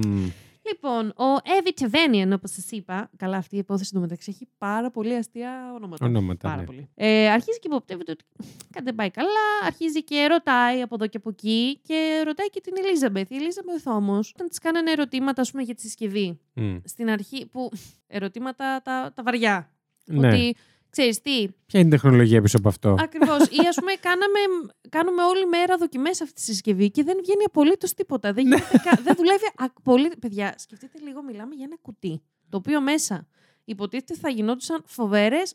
Αναλύσεις του αίματος. Χαμός και δεν γι... όχι αναλύσεις δεν γινόντουσαν. Έλεγε, ας πούμε, η Ελίζαμπεθ ότι μπορεί να κάνει 100 εξετάσει ταυτόχρονα και δεν μπορούσε να γίνει ούτε μία. Λίγο βάλτε το αυτό στο ναι, ναι, μυαλό ναι, σας. ναι, ναι. Ναι. Και η Ελίζαμπεθ Πόσο κουλό όλο αυτό. Ναι, για πες. και μάλιστα εκνευριζόταν έτσι περισσότερε φορέ. Όχι, βασικά Σας τα παρακαλώ. απέφευγε. Όχι, έτσι. Τα απέφευγε. Τα κάνει τόσο γρήγορα που δεν τα βλέπετε. Λοιπόν, ε, απέφυγε τα ερωτήματα κατά βάση και όταν κάποιος επέμενε πάρα πολύ, έρχονταν σε φοβερή σύγκρουση, όπως Α. ήταν ο Justin Maxwell. Τσακωνόταν Ο- κιόλας. Μμμ, Εξάλλου γινότανε. Ο οποίος ήρθε στην εταιρεία το 2007. Ναι. Έμεινε για λίγους μήνες. Εκτός από την Apple. Ναι, δουλε... ε, με- μετά την Apple και την Google που είχε δουλέψει, Α. έρχεται στην Theranos Ναι. και μετά πήρε τον πούλο. Όχι, νομίζω. Μικρό βιογραφικό κι αυτός. Ναι, πολύ. μι- Νομίζω ήταν Apple σε μια άλλη εταιρεία Google, Theranos και μετά πήγε ξανά στην Google, νομίζω. Και μάλιστα στο, στο Την link. Google το ξαναπήρανε, μπράβο. Μμμ. και στο... γιατί μπήκα και στο LinkedIn του. Ψ, Τι λες ρε παιδί μου; Παιδιά, μιλάμε τι για λες; έρευνα για αυτή την Τι σου υπόθεση. συμβαίνει; Λοιπόν, και έλεγε. Παρενέργεια του COVID. Μάλλον δεν θα μείνει για πολύ. ε, και μάλιστα ο, ο, αυτός ο Justin αναφέρει I had the misfortune και καλά είχα την ατυχία να δουλέψω Στη Θέρανος. για 7 μήνες στην Θέρανος. Τέλειο. Πω, πω. Και Ε, το αυτό- γράφει μέσα. ναι, Τέλειο. ρε, ρε, θα σου πω, θα καταλάβεις βασικά γιατί, γιατί γίνει πουτάνα. Γιατί προφανώς έχει γίνει πολύ μεγάλο θέμα, απλά δεν την έχουμε Χαμός. ακούσει εμείς. Ναι, ναι, ναι, ούτε εγώ, παιδιά, δεν είχα ακούσει τίποτα. Και ενώ φέρνει όλους αυτούς τους φοβερούς συνεργάτες και γραφιτάδες και, μυαλά ε, και, ε, ναι. fashion designer, όχι. Όχι. software designer και όλα αυτά ε, από την Apple. Προσπαθεί, ξεκινάει βασικά η χοντρή, η πιο χοντρή. Εν τω μεταξύ, όλοι αυτοί οι designers Ναι. καταλαβαίνουν ότι. Ποια χοντρή καταρχάς, γιατί τα άφησες άσχημος. Ε, χοντρή μαλακία. συγγνώμη. ε, ποια χοντρή. Ποια- υπάρχει εδώ χοντρή. λοιπόν, ε, αρχίζουν να καταλαβαίνουν ότι γενικά δουλεύουν για να πατεντάρουν κάτι το οποίο. Όχι πατεντάρουν, συγγνώμη, πατέντα υπήρχε. Για να εξελίξουν κάτι το οποίο. Δεν για να υπάρχει εξελίξεις θεμέλιο κάτι. για να ακριβώς, εξελιχθεί, ναι. πρέπει να. Ναι. Και αρχίζει να, πουλήσει, να, πουλά, να προσπαθεί Να να, πουλά, πουλήσει. να πουλήσει ναι, την συσκευή Edison ναι. σε μεγάλες φαρμακευτικές εταιρείες. Κάτσε ρε bro μου, βρες το πρώτα. Ακριβώς, με αποκορύφωμα. Τώρα μιλάμε για πολύ νωρίς, είμαστε ακόμη 2003-2004. Μμ. Η αυτή η κοπέλα είναι 10, 20 κάτι χρονών. να, να βάλουμε και έτσι λίγο Ναι, την ναι, ηλικία. ναι, Δεν ναι. μιλάμε για ας πούμε, να έχει ένα πτυχίο, να έχει ένα PhD. Δεν έχει ούτε καν Τίποτα. πτυχίο. Έχει ένα έτος στη σχολή στο Stanford και Και γεια σας. Μμ. Και με αποκορύφωμα ε, αρχίζει, ε, δοκιμάζει την συσκευή αυτή σε ασθενείς ε, με καρκίνο σε πολύ προχωρημένο στάδιο για μία έρευνα στο Τενεσί. Δηλαδή, actual Ασθενή. ασθενείς έδωσαν το αίμα τους, ήταν δηλαδή σε πολύ, με καρκίνο τρίτου και τετάρτου βαθμού, Ναι. που δίναν το αίμα, το αίμα τους. Βέβαια, ήταν για ερευνητικούς λόγους. Αλλά και Δεν- αυτή με την ελπίδα ότι. Ακριβώς. Αυτό δηλαδή, δεν είναι απλό. Πω, Γενικά πω. ξεκινάνε να το βλέπουν αυτό οι, οι εργαζόμενοι της Θέρνος και αρχίζουν ναι, μεν να, Να φεύγουν, τσινάνε. να τσινάνε λίγο. Ναι. λοιπόν, Όπως λέμε εδώ στο χωριό μου. και να μιλήσουμε λίγο για μαρούλια Μμ. και για κασέρια, γιατί έχουμε πολλά μαρούλια εδώ. Μίλα μου. Το Δεκέμβρη του 2004, Μίλα μου βρώμικα. η Ελίζαμπετ είχε μαζέψει γύρω στα 6,9 εκατομμύρια δολάρια. Μάλιστα. για μία ιδέα. Εμείς για μία το πολύ ιδέα. πολύ να βγούμε να πουλήσουμε λεμονάδα. Ακριβώς, ακριβώς. και μέχρι το 2005 η Θέρανος άξιζε πάνω από 30 εκατομμύρια δολάρια. Όλα αυτά, WTF. exactly. Ναι. Και όλα αυτά What the για fuck; κάτι που δεν Υπήρχε. Δεν- ναι, για, για, για γινόταν- αέρα κοπανιστό. Παιδιά, πραγματικά για αέρα. Ήταν ένα κουτί και αυτό το κουτί μέσα. Λογικά ήταν άδειο. Όχι, είχε κάτι, Ναι. αλλά οι δυνατότητες αυτού του κάτι ήταν μηδενικές. ναι. Και όλο αυτό άξιζε 30 εκατομμύρια δολάρια. Είχε λογικά απλά ένα user interface να δείχνει κάτι και δεν έκανε από Ακριβώς, μέσα ναι, ναι. τίποτα. Ναι, και οι, ας πούμε, οι designers της Apple σχεδίαζαν πάρα πολύ τη- και την οθόνη ή- ήταν Τι αυτό θα το, δείχνει, το κουτί. ρε παιδί μου. Ναι, ναι, ναι. Και δεν είχαν κοιτάξει ποτέ. Δεν τους άφηναν να, κοιτάξει, δε- να έχει κοιτάξουν μέσα. Παιδιά, είναι, είναι εξωφρενικό να το σκεφτείτε λίγο. Απίστευτο. Ναι. Λοιπόν, το 2007 η αξία της εταιρείας είχε φτάσει στα 197 εκατομμύρια Α. δολάρια. Μάλιστα. Μμμ. λοιπόν, και τώρα φτάνουμε στα The Big Names. Το 2009 έρχεται στο προσκήνιο ο Ράμες Μπαουάνι ναι. και γάμω τα ονόματα. Ο οποίος Θα τον είναι. λέμε Σάνι. Είχε αυτό τον... Όχι, Το λέμε Μπάμπι. το λέμε Γιώργο. Είχε αυτό το nickname. Ήταν ένας πάρα πολύ βασικός χορηγός της εταιρείας, γιατί το 2009 Α, ξεκινάει μια περίοδος που πολύ μεγάλες εταιρείες και όμιλοι και αυτά αρχίζουν τα βαρύ... ε, να έχουν σοβαρά οικονομικά ζητήματα. ναι. Ήταν αυτή που όντως. Που μπήκε η κρίση Ναι, ναι, καλή. ναι. ναι. Που μας μπήκε η κρίση Που μας κάτω στον μπήκε. κόλλο. και αυτός ο φίλος μας, ο Σάνι, αποφάσισε να δώσει 30 εκατομμύρια μαρούλια στην εταιρεία. Μπαγιόκο. Έτσι. Σωστό, τον Μπαγιόκο. Να πούμε εδώ ότι δεν είχε κανένα απολύτως επιστημονικό background σχετικό με την ιατρική, με τη βιολογία, Τι τίποτα. ήτανε; Πλούσιος απλά. Είχε απλά κάτι σπουδές. Δεν κατάλαβα. ακρι- Νομίζω είχε πάρει πτυχίο. Νομίζω. Με ένα Ίσως και ερωτηματικούλι. αυτός, ναι. Ίσως στο πεδίο των υπολογιστών, των λογισμικών, αλλά καμία σχέση με ιατρική κι αυτός. Οκ. Σας θυμίζει κάτι. Ε, και μάλιστα, ο φίλος ο Σάνι είχε μια απαράδεκτη συμπεριφορά στον, ε, στο χώρο, τη- στον εργασιακό χώρο. Ήταν πάρα πολύ αυστηρός, πάρα πολύ αγενής και μάλιστα είχε και κακοποιητικές ε, συμπεριφορές. Α, Συγκεκριμένα κάτι. εμ, αχ, να θυμηθώ το όνομα αυτού του συνεργάτη. Ένα λεπτό. Ναι, ε, μη ο φεύγεις Kevin από το Hunter. μικρόφωνο σου. Τι; Μη φεύγεις από Α, το συγγνώμη. μικρόφωνο. Πήγα να τον βρω τον συνεργάτη, γι' αυτό έφυγα. Τώρα ξανά τον βρήκα, τον έχω εδώ. Yes, Kevin. είναι ο Kevin Hunter, τον, Ναι. οποίο, τον οποίο θα αναφέρω λίγο μετά. Που ας πούμε δουλεύαν αυτοί μαζί, γιατί εκείνος έκανε κάτι τεστ στα εργαστήρια και αυτά. Και μ, υπήρχε τέτοια μυστικοπάθεια στην εταιρεία. Μμμ. Άνθρωποι ερχόντουσαν να δουλέψουν και έπρεπε να υπογράψουν. Ε, μ, αχ, πώς λέγονται αυτά. Συμβόλαια, όχι εμπιστοσύνης, Μμμ. που δεν, δεν τους επιτρεπόταν μέχρι και να πούνε σε ποια εταιρεία δουλεύουν. Κατάλαβα, ναι, ναι, ναι. Ή ας πούμε, καλά, εννοείται δεν τους επιτρεπόταν να πούνε τι βλέπουν, τι γινόντουσαν εκεί μέσα, δεν τους επιτρεπόταν Τι να, να δουν δούνε. τίποτα. Δεν είχε και κάτι. Ακριβώς, μάντεψε γι' αυτό. και συγκεκριμένα αυτόν τον Kevin, Ναι. ο Σάνι τον συνόδευε μέχρι και στην τουαλέτα. Έτσι. Λέει, ας πούμε, ο Kevin, θέλω να πάω τουαλέτα, Σάνι, πάμε. Δεν του λέγε πάμε. Λέει, πάμε. Τον, και τον περίμενε έξω από την τουαλέτα.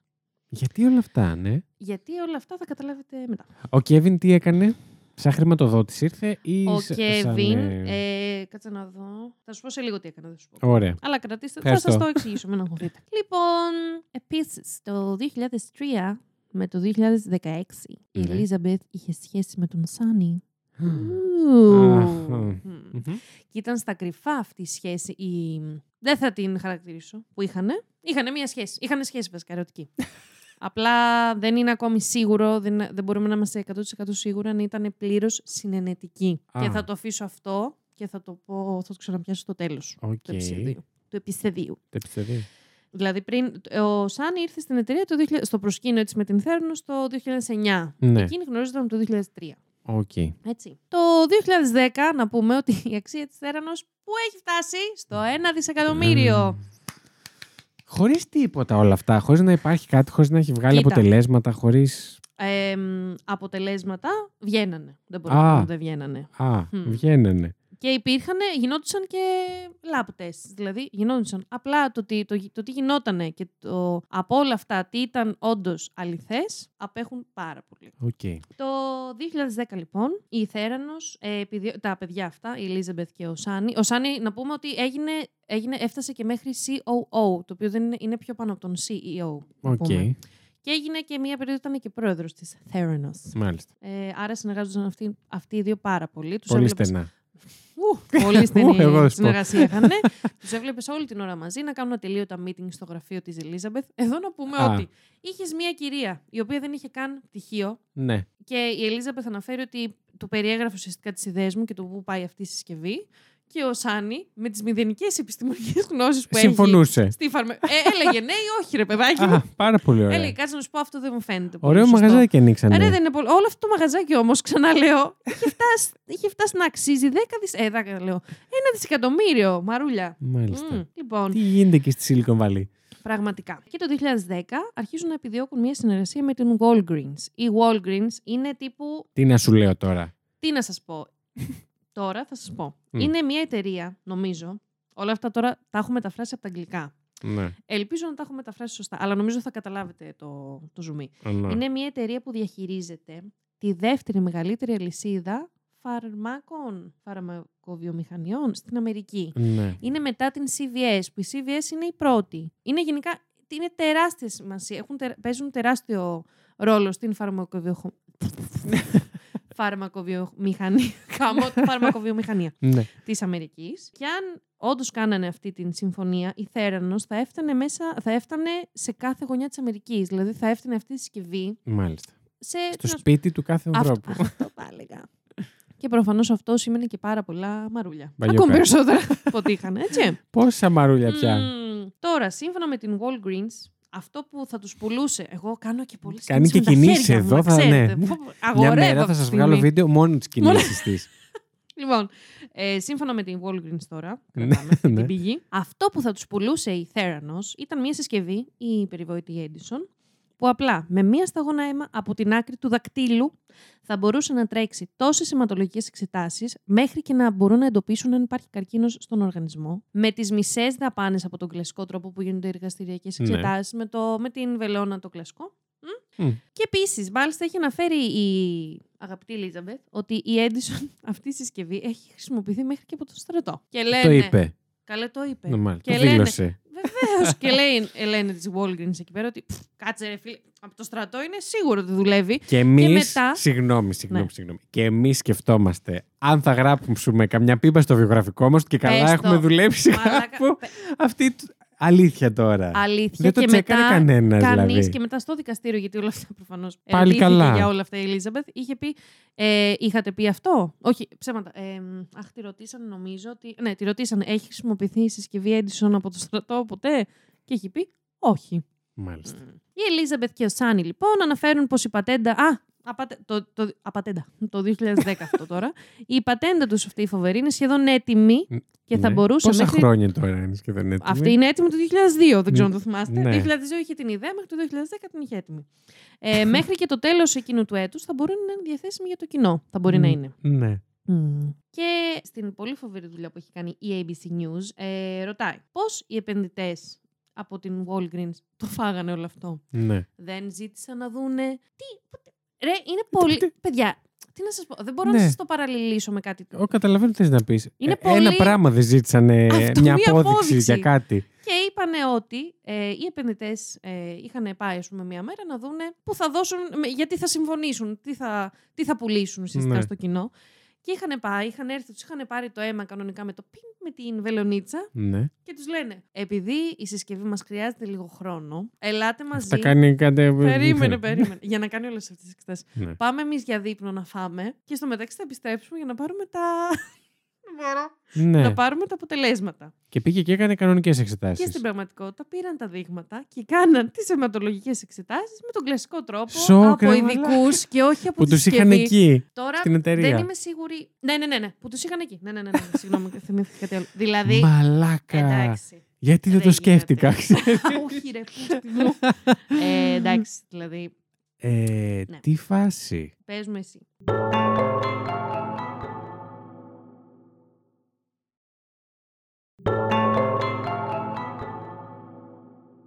Εδώ φτάνουμε στον ε, Kevin Hunter που σας είπα, ο οποίος ήταν, ε, ήταν από μια ομάδα που στάλθηκε από την Walgreens ε, στην Θέρανος, ουσιαστικά να επιβλέπει όλα αυτά που γίνονται για τη συσκευή για να φτάσουν κάποια στιγμή να, να πέσει στον Παγιόκο, να υπογράψουν, Ναι. να υπογραφτεί η συνεργασία. Να φτιαχτούν τα μαρούλια, ναι. Ναι, ναι, ναι. Να μεγαλώσουνε. σε αυτή την ε, ομάδα, από, αν το έχω καταλάβει σωστά, υπήρξε απίστευτη μυστικοπάθεια τύπου είχε ο καθένας nicknames. ναι. Δηλαδή, ο Kevin δεν τον φωνάζανε Kevin Ε, βέβαια. ε, στην εταιρεία. Το γιατί, λέγανε γιατί, Mr. όλα αυτά, Big. γιατί αυτά μας, γιατί αυτά μας μανα, μα, Μας μανάρανε. μανάρανε. Μανάρανε. Μαράνανε. Ε, Ναι. μαράνανε. Υπήρχε απίστευτη ε, μυστικοπάθεια. Εν τέλει πήγε εκεί από την Walgreens για να επιβλέπει για να, για να επιβλέπεις τις διαδικασίες. Δεν άφηναν κανέναν από τους ειδικούς που δούλευαν εκεί να δουν τη συσκευή εσωτερικά και το τι ακριβώς γινόταν εκεί μέσα. Μάλιστα. Άρα ουσιαστικά ο λόγος για τον οποίο στάλθηκαν Μμ. δεν, Μμ. δεν είχε κανένα νόημα. Ο Κέβιν αποχώρησε λίγο αργότερα γιατί το έβλεπε αυτό το πράγμα που πήγαινε και λέει. Δεν, θε- όχι, Μπάστα. το είπε, όχι, είπε πραγματικά ένα μεγάλο μπάστα. Δεν θέλω το όνομά μου να, να έχει καμία σχέση με αυτό. Νομίζω και εκείνος έκανε προσπάθεια. Όχι, ναι, ναι, έκανε προσπάθειες και εκείνος να πει ή, ή στον Σάνι ή στην Ελίζαμπεθ την ίδια. Εγώ που του λέω Ελίζαμπεθ. Ελίζαμπεθ. ε, να πούνε ότι ξέρεις, έχω σοβαρές αμφιβολίες για αυτή τη συσκευή. Προφανώς και, και οι δυο τους δεν, δεν άκουγε κανείς τίποτα. Και μ, μάλιστα, Ε, αν βέβαια, τι να επέμενες ακούσουν, πάρα. αφού δίκιο είχαν. Αφού είχαν 10 δισεκατομμύρια. Ε, δεκα- άντε πάλι. Ένα Δισεκατομμύρια. δισεκατομμύριο μαρούλι και εγώ θα το παίζα πολύ σίγουρη για Ναι. αυτό που είχα. Και αποχωρεί που λέτε από, το, από αυτό το project. Εδώ τώρα να σας Για μιλήσω καλή του λίγο. τύχη. Ναι, για πολύ Ναι. καλή του. Γενικά όσοι αποχώρησαν νωρίς. Και Παναγία μαζί τους. Ε, τώρα λίγο να σας μιλήσω για τα πολύ. Με... Α, πώς μαζεύτηκε αρχικά όλο αυτό το μαρούλι. Θα ρωτάτε. Ναι, λογικά. Εντάξει, από χορηγού. Ακριβώς. Μμ. Αλλά να σας πω λίγο έτσι λίγα ονόματα για το ποιοι ήταν αυτοί οι χορηγοί. Οπα. Αρχικά έχουμε ε, τον ε, Larry Ellison, ο οποίος ήταν ο founder της, ο founder, ήταν ο ιδρυτής της Oracle. Προσπάθησα να βρω τι Μμ. είναι αυτό. Είναι μια εταιρεία, αν κατάλαβα καλά, που παρέχει και διαχειρίζεται βάσεις δεδομένων για, Ναι, ναι, βα- δεδομένο. Του, δεδομένων Με για έχεις άλλες δεδομένα. εταιρείες. δηλαδή, όπως νομίζω είναι, Είναι το cloud. πολύ γνωστή η ώρα. Α, το ξέρεις. Εντάξει, Μμ. τώρα γιατί εγώ δεν το ξέρω. Λοιπόν, Μμ. είναι ο George Saltz, ο οποίος είναι πρώην ε, μ, αχ, Secretary of State, Υπουργός Εξωτερικών Ναι. της Αμερικής. Επίσης, γίνεται μέλος, ο οποίος γίνεται, όχι, ήταν, ε, ξεκίνησε αρχικά ως επενδυτής. Ε, ε, ε, Πυροβόλα μας λίγο. ο οποίος ξεκίνησε ως επενδυτής και έπειτα έγινε μέλος του Διοικητικού Συμβουλίου, δηλαδή αυτό το Έτσι, είχε ναι. κανονικά. ε, κρατάμε το όνομα αυτό, αυτού και κρατάμε επίσης και το όνομα του εγγονού του, Μμ. του Tyler Schultz. Το κρατάμε γέρα γιατί θα παίξει πάρα πολύ. Και αυτό. μετά. Δεν έχω άλλα χέρια μας. Ναι. Πρόσεξε. Κράταμε τα πόδια.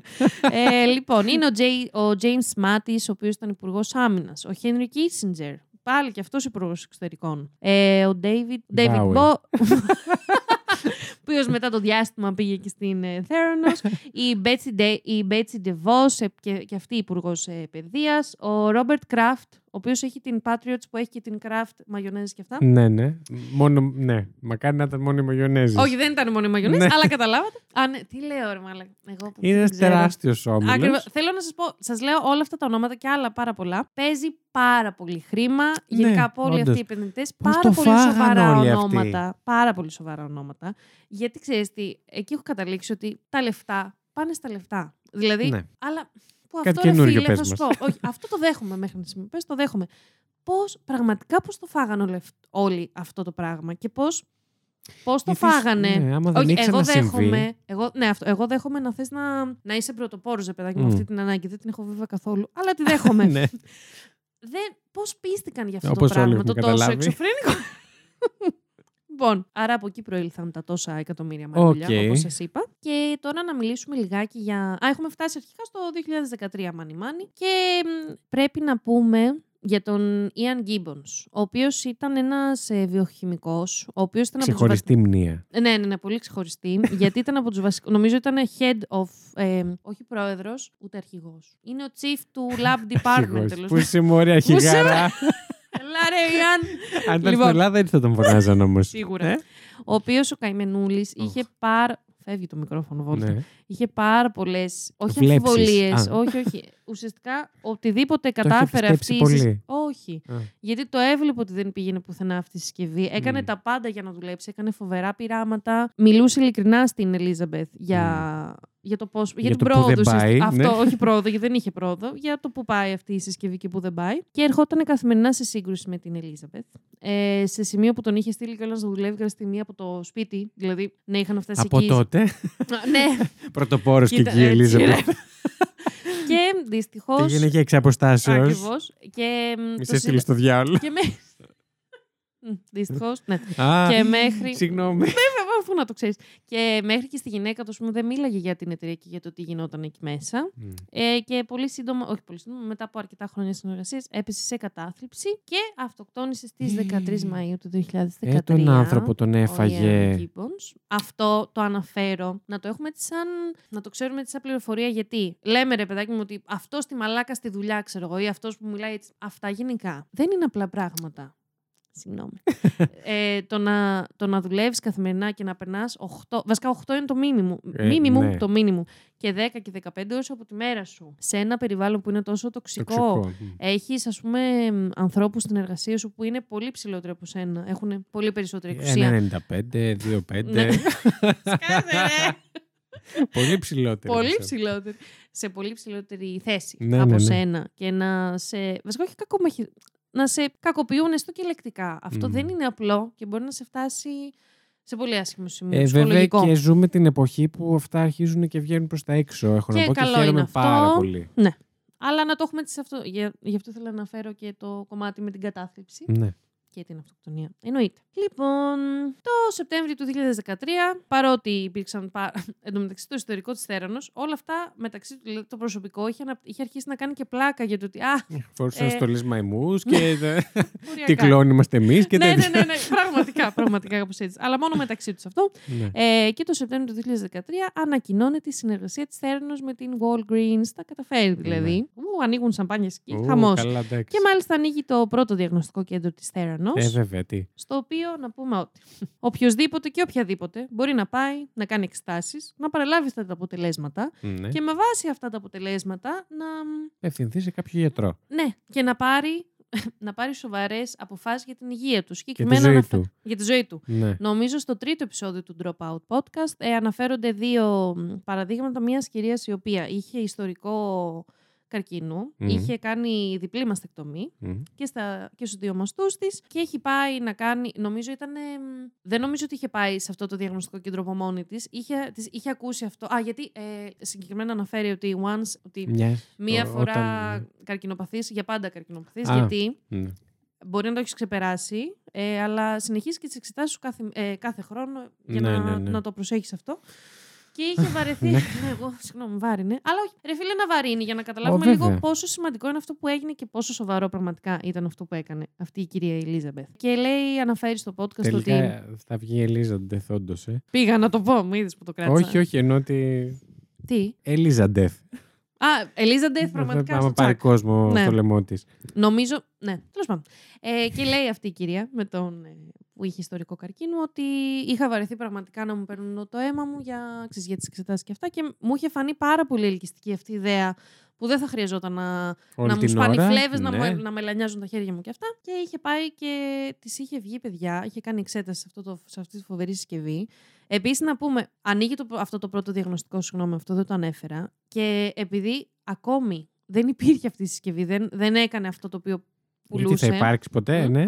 Όχι, να σου Ναι. spoiler alert. ε, είτε αυτού, σε αυτούς που παίρνανε το δείγμα από το δάχτυλο ή σε κάποιους παίρνανε κανονικό δείγμα. Μμ. Από, τ- από τους φλέβες δηλαδή κανονικά. Ναι. Και λέγανε ότι εσάς με το συγκεκριμένο σου Για να ιστορικό... βοηθήσουμε το μηχάνημα. Φοβερό. Το οποίο το ήταν, κουράσουμε άλλο. ήταν, είχε από μέσα ένα Nokia 72. Ωριακά, ωριακά. Ε, μ, ναι, θα σας πάρουμε ξέρω, εγώ, κανονικά το αίμα και αυτά. Να πούμε ότι όλα αυτά τα δείγματα τα μεταφέρουν ας πούμε, σε ένα βανάκι που δεν υπήρχαν οι απαιτούμενες συνθήκες Πω. για να μεταφερθεί. Το αίμα δεν είναι ότι το βάζω εγώ σε ένα μπουκάλι, το Ναι, βάζω στην ναι, τσάντα μου ναι. και το πάω στο Δεν ξέρω μικροβιολογικό. τι κάνεις στα πρωινά. Εγώ πάντως δεν το κάνω, δεν ξέρω αν το κάνει κάποιος. Ναι. Χρειάζεται να συντηρηθεί, να κρατηθεί σε, κάποιο, σε συγκεκριμένες συνθήκες. Ναι. Όλα αυτά λοιπόν τα μεταφέρουν όπως να είναι Πώς να είναι. και τα στέλνανε σε ένα, ε, Χυμός. σε ένα εργαστήριο που είχαν φτιάξει λίγο πιο εκεί και τα κάνανε. Δηλαδή όλα τα Χριστέ δείγματα μου. δεν ξέρανε ποιο ήταν ποιου. Μπερδεύ, μπερδεύανε τα δείγματα των ασθενών. Δηλαδή, παιδιά, κάντε το λίγο εικόνα. Όταν νιώθετε άσχημα για τον εαυτό σας, Σκεφτείτε για την τη- οργάνωσή σας. Σκεφτείτε αυτή την εταιρεία, Ναι, βασικά. πραγματικά. Αυτό, πραγματικά σκεφτείτε αυτή την εταιρεία. Και αυτή η κυρία που σας είπα, ε, με τον ε, καρκίνο, παίρνει πίσω τα αποτελέσματά της από την Theranos και δείχνει, τέλος πάντων ήταν μία τιμή που ουσιαστικά είχε βγει τόσο υψηλότερη από ό,τι είναι το κανονικό, που υπήρχε σημάδι ότι έχει πάλι όγκο στο στήθος. Παθαίνει Ω. εγκεφαλικά, τα δείχνει στο γιατρό της και της λέει Μμμ. ότι ε, είναι πολύ πιθανό ότι έχει επιστρέψει ο καρκίνος. Πω. Ευτυχώς ξανακάνει εξετάσεις και βλέπει Κι ότι... αλλού. Ναι, Και ήταν Κανονικά. καθαρότατες. ήταν, δεν είχε τίποτα η γυναίκα και μπει σε άλλο ένα περιστατικό που ένας κύριος του είχε, βρει, ε, του είχε βρεθεί ότι είχε θέμα με το διαβήτη του. Μάλιστα. Που επίσης δεν είχε Αυτά τίποτα. στη Θέρανος και στο Νεοπή. Που σου μπερδεύουν τις εξετάσεις με... Ω, πω, πω, Πας πω, για πω. COVID και βγαίνεις με Πραγματικά. πάγκρες. Πάγκρες. Αχ. Λοιπόν. Άλλο ένα λοιπόν γιατί σα είχε λείψει. Ε, κοίτα να δεις, όσοι πίνουνε, παίζουν το drinking game, λογικά είναι κουρούμπελο περνά- δεν σε ακούνε ναι, και τώρα. περνάνε και πολύ ωραία. Ναι. Χαίρομαι. Ε, και ξεκινούν πολλοί εργαζόμενοι και εργαζόμενες να αποχωρούν από την εταιρεία και λόγω των τραγικών συνθήκων εργασίας Γιατί; που. σα- Α, γιατί είναι, δηλαδή, είναι τέτοια. Μιλάμε Μα για μεγάλη καθίστε. εταιρεία, για μεγάλη ευκαιρία στο βιογραφικό σας. Και το βασικότερο είχαν συνειδητοποιήσει ότι ουσιαστικά λέγανε ψέματα στον κόσμο για την υγεία τους, για κάτι τόσο Ναι. λεπτό και ευαίσθητο που είναι ο χώρος Που της υγείας. Μπαίνει το θέμα της ηθικής μετά. Ναι. Και για τους υπαλλήλους. εννοώ. Exactly. Γιατί είναι άλλο να. Ξαναλέω, δεν έχω κανένα πρόβλημα με τις startup εταιρείες. Αλλά είναι άλλο Καλά, να, ναι. να προσπαθείς να, το, να παλεύεις για αυτό ουσιαστικά για να βγει κάτι θετικό από όλο αυτό. Γιατί η Ελίζαμπεθ, στον έξω κόσμο που δεν ήξεραν τι γίνεται, στην... είχε φανεί, δηλαδή είχε φτιάξει αυτό το προσωπείο της που δεν είχε Σούπερ προσωπ- τεχνολογικής Ναι, και δεν γυναίκας, είχε ναι. προσωπική ζωή, γιατί είχε δώσει όλη τη. Ουσιαστικά η ζωή της ήταν για να. Για να Ήτανε δημοκα- το, το Nokia δημο- 66. 66 Ακριβώς. ναι. Και... Το ποιο ήταν μωρέ, το μοντέλο, πες το λίγο. Δεν ξέρω, είσαι μικρή. Δεν Ναι, ξέρω, γάμισε το, Βασίλη, εντάξει. συγγνώμη. Σας απογοήτευσα κι εγώ, δεν έχετε να ελπίζετε σε Σε τίποτα. κανέναν. Λοιπόν, Ίσως κα- η Κατερίνα να έρθει μια μέρα ξανά. Λοιπόν, και το πλάσαρε, ε, είχε φτιάξει αυτή την εικόνα της, της ε, businesswoman που είχε αφιερώσει όλη της τη ζωή στο Ναι, να ναι, ναι. ε, Στο σκοπό. democratize, έτσι το έλεγε, την υγεία. Και Μμ. καλά, γιατί αυτό, η συσκευή ήταν και πολύ, θα ήταν και πολύ πιο φθηνή. Άρα θα ήταν και Εύκολη accessible. πρόσβαση, Αυτό ναι. ακριβώς. Ε, Εσύ τα λες στα αγγλικά και εγώ τα εγώ με... μεταφράζω. Μπράβο, ρε Βασίλη. Αχ. Ε, και στον νεαρό έτσι, κόσμο που σπούδαζε, ας πούμε, Ναι. ε, ιατρική, χημεία, όλα αυτά, ήταν πολύ appealing το να πας να δουλέψεις μαζί της, ας πούμε. Και έρχεται στο προσκήνιο η Έρικα Τσάνγκ, θα την πω εγώ. Ελπίζω να μην... Άλλοι τη λέγανε κατακρι- αλλιώς. Δεν είμαι Α, σίγουρη για, το, να μην για την κατακρι... προφορά εννοείς. Yes. Άλλοι τη λέγανε αλλιώς, λέει. ε, λοιπόν, δεν έχει πάρει καν... Νομίζω μόλις έχει πάρει το πτυχίο της. Νομίζω, δεν είμαι σίγουρη. Κάτι παραπάνω δηλαδή από την Ελίζαμπεθ. Ακριβώς. Μπορεί και να μην να το είχε πάρει ακόμη. Οκ. Τον Οκτώβριο του 2013 Μπορεί να έχει αρχίζει να, παρακολουθήσει δουλεύει. δύο έτη όμως. Μμ, τσακ. αρχίζει να δουλεύει στην εταιρεία της Theranos. Ναι. Και κατενθουσιασμένη εννοείται. Εννοείται, όλα τέλεια. Ε, και είναι αμέσως μετά τη συνεργασία με την Walgreens που σας είπα. Μμ. Δουλεύει στα εργαστήρια της Η οποία Theranos. Συνεχίζεται αυτή η συνεργασία; Όχι βέβαια. Α, Spoiler εντάξει. alert. OK. Ε, όπως... Όχι, ενώ σε αυτό το σημείο που είσαι τώρα. Α, ναι, κανονικά. Α, Αφού κανονικά, έχουν κα- ανοίξει τα διαγνωστικά κέντρα Business, σήμερα. ε, Business, παι- εδώ τρέχουν τα μαρούλια, αυξάνονται. λοιπόν, ε, ναι, έχει τεράστιο θαυμ- θαυμασμό για την Ελίζαμπεθ και θυμάστε που σας είπα για έναν μεγάλο έτσι επενδυτή που έγινε και στο Διοικητικό Συμβούλιο του George Saltz, Ναι. που είπα κρατήστε το Για όνομα τον, του ε, Τάιλερ. ναι. Μμ. Ο Τι Τάιλερ του ήτανε, εγγονός εγγονός. του. ήταν έξι χρόνια μικρότερος από την ε, Από τον παππού Elizabeth. του νόμιζα. Όχι, από την Elizabeth. ναι. Ε, και ξεκινάει και εκείνος να δουλεύει στην Theranos. Μμ. Γενικά με την Έρικα και ο Τάιλερ και η Έρικα ε, ξεκίνησαν σε πολύ κοντινό διάστημα. Παπ, πάρτε Παπ. το χτύπημα. Και η Έρικα και ο Τάιλερ αρχίζουν, αρχικά μιλάνε και μεταξύ τους, αλλά και από μόνοι τους ξεχωριστά. Καταλαβαίνουν ότι η Theranos μάλλον Μάλλον. είναι μια τεράστια Πατάτα. πατάτα. Ακριβώς. και μάλιστα προσπαθεί ο Τάιλερ να μιλήσει στον παππού του και τον ρωτάει, ξέρω εγώ, τι ξέρεις για αυτή τη συσκευή, ας πούμε, που είσαι και μέλος του Διοικητικού Ξέρω Συμβουλίου εγώ. για την εταιρεία. Ναι. Και του λέει ότι. Α, του λέει την ιστορία. Καταπληκτική αγόρι μου. Φοβερή. Μαγική. Έτσι, βασικά αυτά ήταν τα λόγια του, γιατί δεν ήξερε κάτι άλλο επιστημονικό να πει. λέει την ιστορία για το, ε, αχ, για το στρατό, τη συσκευή δοκιμάζεται Ε, εκεί. βέβαια, ναι. Δεν του είπε όμως ποιος του την έχει πει αυτή την Και σε ποιο πληροφορία. στρατό και. Και δεν πού ξέρω τι, ακριβώς, ναι. τι βγήκα, ζουν Οι αυτοί οι Power στρατιώτες. Rangers ε, του- την είχαν δοκιμάσει. Captain America. Ε, ναι, αρχίζει ξέρεις, να καταλαβαίνει. Βασικά και προσπαθεί να τον πείσει, αλλά με τρόπο γιατί ο παππούς του είχε και τεράστια φήμη. Ήταν US Secretary. και τεράστια ευθύνη. και ευθύνη και πολλά χρήματα. Πολύ, πολύ μαρούλι είχε Ναι. δώσει στην εταιρεία. Ήταν μαρουλέμπορα. Και γενικά, δεν θα επιχει... γιατί θα βγει δύο ώρες το επεισόδιο, δεν θα πω ε, τι περιγράφει ο Τάιλερ Κοντεύει. για το, Μ, ας πούμε, για το πόσο χάλι ήταν αυτή η εταιρεία. Απλά πραγματικά ακούστε το τέταρτο επεισόδιο του Dropout Podcast Μμ. που λέει ουσιαστικά ο Τάιλερ πόσα λάθη γινόντουσαν με τη συσκευή Ναι. Edison. Τα λέει αναλυτικά και τα λέει με όρους Πες που... μας έτσι τίποτα έτσι χαρακτηριστικό, θυμάσαι; Μμμ. Μμμ. Αχ, κάτσε, κάτσε. Τι, Θα τι, θυμηθώ, τι θα θυμηθώ. κόλλησε στη γωνία τώρα. Μου γάμισε. Οχ, Αχ, τώρα μου έρχεται κάτι χαζό, αλλά ας πούμε θυμάμαι ότι ήταν ένας συνάδελφος του Τάιλερ που γούσταρε μία από το εργαστήριο και τέτοιο Ναι. και θα βγαίνανε και της λέει ότι Α, και έκανα τεστ στη συσκευή Edison και δεν έχω υπατήτηδα Β.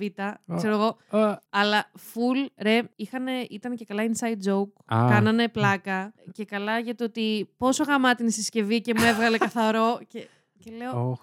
Ξέρεις, και ακούς το, λέω, γιατί κάνουμε πλάκα γι' αυτό; Αλλά ξέρεις, είχε γίνει τόσο Δεδομένο στο δεδομένο μυαλό στο τους. μυαλό των εργαζομένων εκεί, ας πούμε, το ότι είναι τέτοια πατάτα και εμείς ωστόσο συνεχίζουμε και το προσπαθούμε. Ναι, οκ. Είναι λίγο στενάχωρο αυτό βασικά. Πολύ. Τέλος πάντων.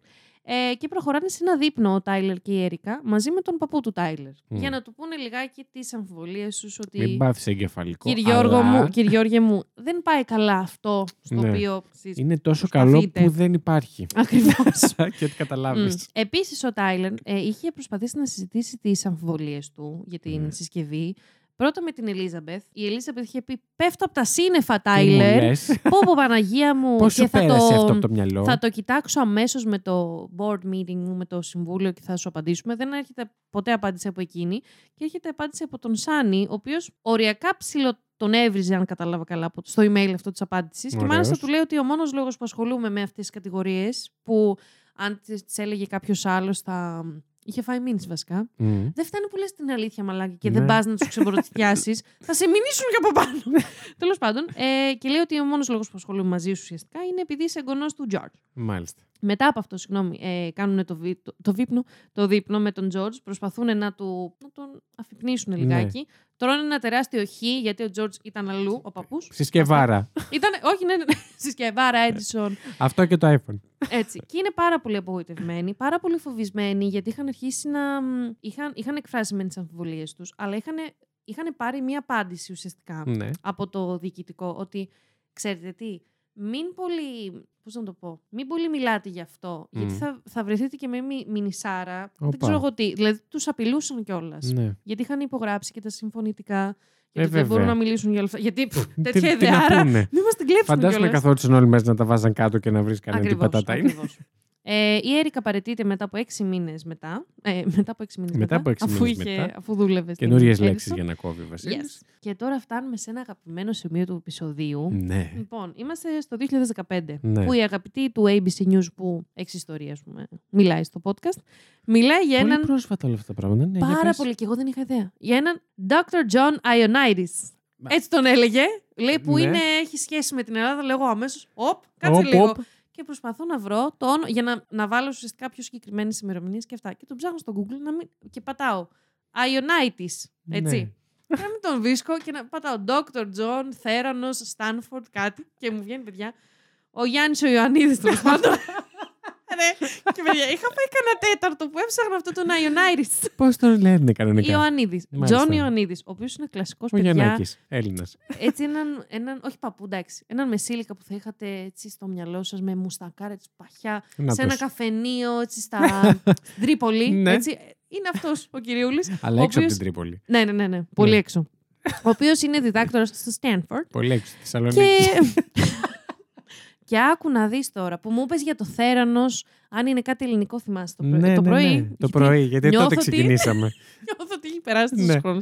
Λοιπόν, και περνάει από το. Νομίζω από έξω από ένα εργαστήριο από της Θέρανος, βλέπει το, το όνομα. Και επειδή είναι Έλληνα άνθρωπος, λέει τι περίεργο όνομα είναι αυτό, γιατί του θύμισε το θάνατος και το Tyrant, το τύρανο. Ναι, και λέει, ισχύει. ναι, και λέει, γιατί μια, τέτοια, γιατί μια εταιρεία θα ήθελε να έχει; Εγώ το μάτι μου εδώ κοντόβω να το βγάλω. Με το Καλύτερα να σου βγει το φακό, μάτι παρά το όνομα. έτσι ακριβώς. Και ξεκινάει λίγο να ψάχνει για την Θέρανο και όλα αυτά. Και μ, α, αποφασίζει να γράψει ένα άρθρο σε ένα επιστημονικό, πεδίο, σε ένα επιστημονικό περιοδικό. Και το Σε ένα οποίο επιστημονικό δημοσίευσε. πεδίο. Στο οποίο άρθρο δεν είναι ότι έβριζε και την Θέρανο. Ότι Απλά έλεγε τι αμφισβητούσε πίπε. κάποια πράγματα. Ούτε καν Α, αμφισβητούσε. Απλά το μόνο που έλεγε είναι σαν επιστήμονος άνθρωπος. Και μαλακακή φαίνεται, ρε φίλε, όταν είσαι πραγματικά Διαβασμένος. όχι διαβασμένος, παιδάκι μου. Όταν καταλαβαίνεις λίγο την επιστημονική σκέψη και όλο αυτό που πρέπει να έχει υπάρξει για να βγάλεις μια. θε- Δηλαδή, Ναι, ναι, βρίσκεις ναι. τη θεωρία, πρέπει να έχεις κάνει. Το, να έχεις μια τεράστια επιστημονική βιβλιογραφία που να επιβεβαιώνει αυτά που λες. Πόσο μάλλον; Γιατί ωραία οι λεφτάδες, αλλά τους είδαμε εκεί και τους Walgreens, τη ωραία που τη Μαλα- φάγανε αυτό, και ακρι... όλα. Παιδιά, όχι, αυτό ακριβώς και φαίνεται, λέω, μαλάκα αυτός ο άνθρωπος. Έκανε απλά αυτό που όλοι εκεί μέσα θα πρέπει να είχαν κάνει. Ναι. Και, και λέει ότι ουσιαστικά εξηγεί για να έχεις μια τέτοια θεωρία και να την πουλάς, να την πλασάρεις και όλα αυτά, πρέπει να έχεις και ένα υπόβαθρο. Και πόσο μάλλον όταν πουλάς και κάτι τόσο ε, πρωτοποριακό Μμ. όσο αυτό της Ελίζαμπεθ, πρέπει να έχεις την διπλή βιβλιογραφία. Και απλά αυτό είπες στο άρθρο, αν κατάλαβα καλά. Χωρίς να λέει όμως ότι δεν μπορεί να Χωρίς γίνει. να κατηγορεί για Ναι, κάτι. ναι, ναι. Έλεγε τι ωραία. Έλεγε, ρε παιδάκι μου, ότι πολύ καλή ιδέα και Μμ. όλα αυτά. Απλά τύπου στο τέλος του άρθρου έβα- έθετε πιο πολύ σαν. Φιλοσοφικό ερώτημα. Όχι φιλοσοφικό, σαν ε- ένα ερώτημα. Ότι Ναι, πού είναι οι αποδείξει για όλα αυτά, ρε παιδάκι. μου. ναι. Η Θέρανο, όπως μπορείτε να καταλάβετε, δεν το Μήνυσάρες πήρε πολύ καλά. ήρθανε. Δεν έκανε μήνυση, αλλά το ε, έφαγε πολλές. Όχι. Ε, μ, σε πολύ σύντομο χρονικό διάστημα επικοινώνησαν μαζί και ουσιαστικά του λέγανε ότι ελάτε να συνεργαστούμε μαζί Μμ. για να τα δείτε αυτά. Μπας και βρείτε τι να βάλουμε Ρε, στο κουτί. οριακά, οριακά. Εσείς που θέτετε τα ερωτήματά σας ωραία στο άρθρο. ε, ναι, και ότι και καλά ευγενικά, ας πούμε, στην αρχή Μμ. τον προσέγγισαν και του είπαν ότι δεν μπορούμε να σας πούμε γιατί είστε... Πώς να το πω, είστε έξω από το, περα... έξω από το hood. Έξω θεραναϊκός. Αυτό, είστε έξω από, το... από την καλαρία της Θέρανος. ναι. δεν μπορείτε να μάθετε. You can't sit with us, αλλά Ελά. αν θέλετε να κάτσετε μαζί μας, ελάτε. Ελάτε. Και καλά, Κόπιασε. μπες πρώτα στη Θέρανος και θα σου δείξουμε τι είναι αυτό. Μμ. Και είπε, «Hm, thanks, but no thanks. Δεν θέλω. Και σε όλα αυτά, σε όλο το πανηγύρι, το 2014 η Ελίζαμπεθ είχε γίνει και η πλουσιότερη γενε- ε, γυναίκα στην Αμερική. Ο Χριστός και η Παναγία. Σύμφωνα με το Forbes. Γιατί η αξία της Theranos είχε φτάσει στα 9 δισεκατομμύρια. Πού γίνονται όλα αυτά, εμείς σε ποιο χωριό ζούμε; Δηλαδή, συγγνώμη, Ναι. ψωροκόστα να καιρό είχα να την πω. ναι. λοιπόν, και τον Οκτώβριο του 2015 Μμ. έρχεται στο προσκήνιο Μμ. ο Τζον Wayne Gacy. Όχι, αχ, πώς Σίγουρα λέγεται όχι. το όνομά του. Κέρερου, θα τον πω. Πώς; Ρε, πώς διαβάζετε αυτό Καριμπού. το όνομα; Συγγνώμη, Ανανά. Όχι, μαλλιμπού παιδιά, είναι αυτό. να σας πω κάτι πάρα πολύ αστείο. Συγγνώμη, από το επεισόδιο της Μέρλ, που είναι με τον κολλητό Ναι, ναι, στο ναι. YouTube. Και του διαβάζει όλα αυτά τα ονόματα. Αχ, πού είναι, ρε γάμο. Εν τω μεταξύ, τώρα που το λες, πώς συγκεντρώνεσαι να μαγειρεύεις και ταυτόχρονα να λες όλη αυτή την υπόθεση, δεν θα μπορούσαμε νομίζω Εντάξει, να το κάνουμε εμείς. κάθονταν και ούτε καν. Ναι. Ούτε καν. Εσύ ειδικά. Ήταν ένας ε, Ήταν Kevin ε, με ένα δύσκολο επώνυμο. Ναι. Και λέει, ε, how do I pronounce this? Και του το δείχνει. Και είναι αυκολός και λέει, hmm, Kenny. Και καλά, ξέρεις, δεν είχε κάνει διαδικασία. Ήταν τέλειο. ναι, για διάβασε εσύ εδώ τον Johnny, που δεν Α. μπορώ να πω το επίθετό του, που το έχω ακούσει 800 φορές σήμερα. Στο μισό λεπτό εδώ, γιατί. Στο έχω Είναι κάνει. τεράστια απόσταση μεταξύ. Carrie Roo. Ναι, η, Κα... η Κεριρού ή Κερέιρου είναι. Όχι, όχι. ε, Αναλόγω είναι που στο Roo. τονίζεται. Στο Ρου, Ναι, Κεριρού. ναι, Carrie Roo. Κεριρού. Λοιπόν, ε, ο οποίος είναι έτσι. είναι δημοσιογράφος. Πώς είναι το Triggeroo, είναι Κεριρού. Carrie Triggeroo. Ναι, Είστε συγκο... σε. Πώς το λένε, κοντοχωριανοί; Τι; Τρουγκερού, Κεριρού, Τραγκαρού που μου λέει η άλλη. Είμαστε όλοι στο ίδιο χωριό. Ταχταρτού. ε, ο οποίος είναι έτσι ένα γράφει για μια ψωρεφημεριδούλα εκεί πέρα, την Wall Street Journal. Δεν Σε την περίπτωση που ξέρω. Δεν την ξέρετε. Πλάκα. Α, κάνω. μαλάκα λέω. Τι λέει. Σε έπεισα όμως. Όντως το έφαγα. Είναι από τις πιο γνωστές. Μμ. Και ε, ξεκινάει η κατρακύλα, όπως μπορείτε να καταλάβετε, το 2015. Γιατί λέει. Επιτέλους. Ο... Πραγμα- Και πολύ κράτησε. Ναι. Λέει ο Κέριρου, what the fuck; Ναι. Διαβάζεις και το άρθρο Έτσι του έγραψε επιστημονικό. στην, What the ε, fuck, έτσι ξεκινάει το άρθρο του. Ήταν ο του, του Τζον Ιωαννάιρη, όπως Ναι. τον είπε. του Τζον Ιωαννίδη. Και λέει, κάτσε λίγο, ρε φίλε. τι Περίμενε, γίνεται». μπρόκο μου. Πάει ο ίδιος να κάνει εξετάσεις Όπα. με την Edison αρχικά. Ψ, Να εκεί. Και το καλύτερο, του παίρνουν αίμα κανονικά. Με τον κλασικό τρόπο. Και του λένε, και λέει, πού είναι ξέρεις, η Η συσκευή, και συσκευή αυτά; που είναι; Ε, δεν μπορούμε ακριβώς σήμερα και μία. Και εκεί, εντάξει, Ναι, ναι. εκεί λέει. Οπα. Εγώ στη δουλειά όταν δεν έχουμε κάτι, ναι. Ε, Ρε, πω, πω, Ε, κι δεν εγώ. είχαμε προλάβει να το βγάλουμε και. Δεν μπορώ, δεν έχει ξεπαγώσει. Ναι. εγώ Ε, το κοτόπουλο ακόμα βοσκάει πίσω. Μμ. δεν το έχουμε σφάξει ακόμα. και αρχίζει να ψάχνει. Ναι. Ε, μ, και θυμάστε τον Tyler Schultz, όπως σας είπα ξανά; Ναι, τον εγγονό. Ναι, ο Ναι. οποίος με, τον, ε, με την Έρικα έχουν απογοητευτεί πάρα πολύ. Γιατί έχουν. Δεν έχουν Έχουνε φύγει μιλήσει- ακόμα. Όχι. Έχουν. Έχουν. Έχουν. Έχουν έχουν, αποχωρήσει. έχουν- αχ, με, η Έρικα έχει παραιτηθεί σίγουρα. Ο Μμ. Τάιλερ, η αλήθεια είναι, δεν, Δεν είμαι ξέρεις. σίγουρη Εντάξει, αν δεν έχει. πειράζει. Μην σας πω κάτι λάθος δηλαδή. Δεν Όχι, θυμάμαι προς Θεού. ακριβώς. Ε, πώς είναι ακόμα εδώ, τρεις; Όχι, είχε, είχε μεγάλο. είχε ακόμη. Δηλαδή, ε, θέλω να καταλάβετε, όλα αυτά εμείς σας τα λέμε. Τα ξέρουμε εκ του Πολυεθνική εταιρεία, αποτελέσματο. Ε, τα, τα ξέρουμε τώρα. Τότε. Δεν μίλαγε κανείς για τίποτα. Ναι, ναι, Ήταν ναι. όλοι αυτοί που Μια είχαν. τις αμ- κανονικότατη εταιρεία. Ναι, και είχαν αυτοί που ήταν.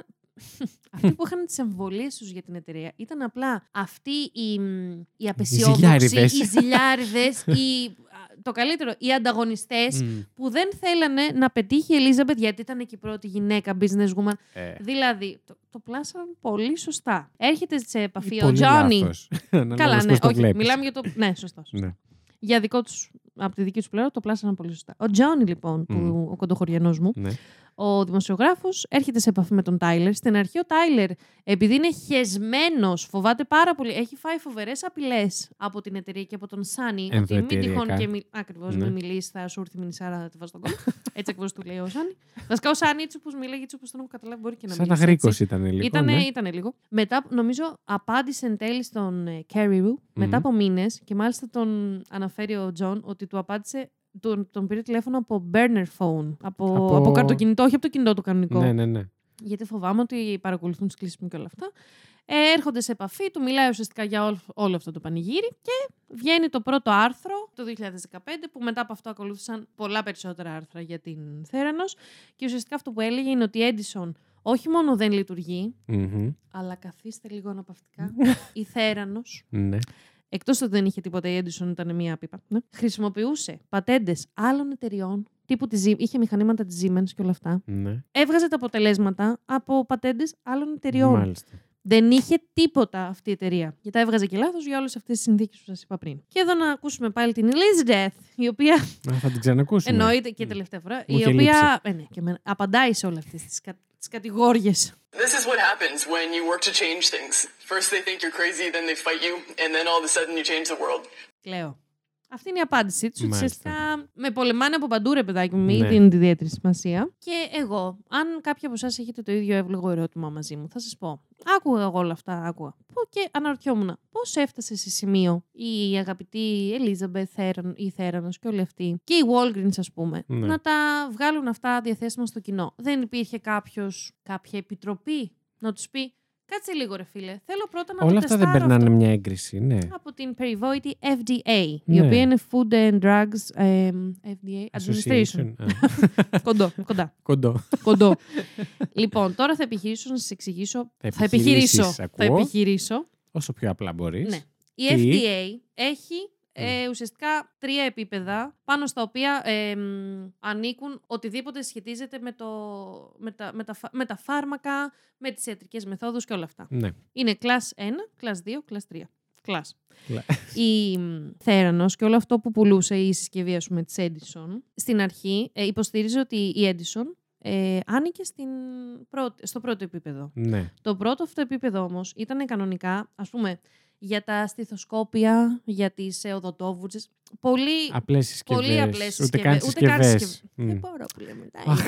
ναι, και ουσιαστικά τα δύο πρώτα χρόνια που άρχισε να στέλνει την συσκευή η, η Θέρανος, υποστήριζε ότι άνοικε στο, στην Class 1. Ναι. Μετά, Η παρότι FDA τι έλεγε γι' αυτό; Η FDA, από ό,τι κατάλαβα, εκτός ότι το, το έκανε γαργάρα και δεν ασχολήθηκε. Η FDA, αν κατάλαβα καλά, είχε εγκρίνει μόνο μία από τις εξετάσεις που γίνονται, ε, από τις αναλύσεις που γίνονταν στη συσκευή αυτή, αυτή για, την, για τον έρπη. Δεν είναι ο αντίστοιχος δικός μας ΕΟΦ, Νομίζω ναι. Εθνικός Οργανισμός Φαρμάκων. Έτσι μου Που ακούγεται. βέβαια η FDA είναι και για, για food, ας για πούμε, και για φαγητό. τρόφιμα Ναι, ναι, ναι, και ναι, όλα αυτά. Οτιδήποτε καταναλώνεται, εν πάση περιπτώσει. Ακριβώς. Ωραία. Ε, Εκτός του ότι είχαν, ε, το είχαν βάλει ότι ανήκει σε λάθος κατηγορία, παρότι η, η FDA τότε δεν, ε, δεν το θεωρούσε αναγκαστικό, δεν ήταν υποχρεωτικό πριν δώσεις κάτι στο κοινό, πριν το, ή πριν το Πλασάρεις, κάνεις ε, διαθέσιμο, ναι, να το commercially. τεστάρεις.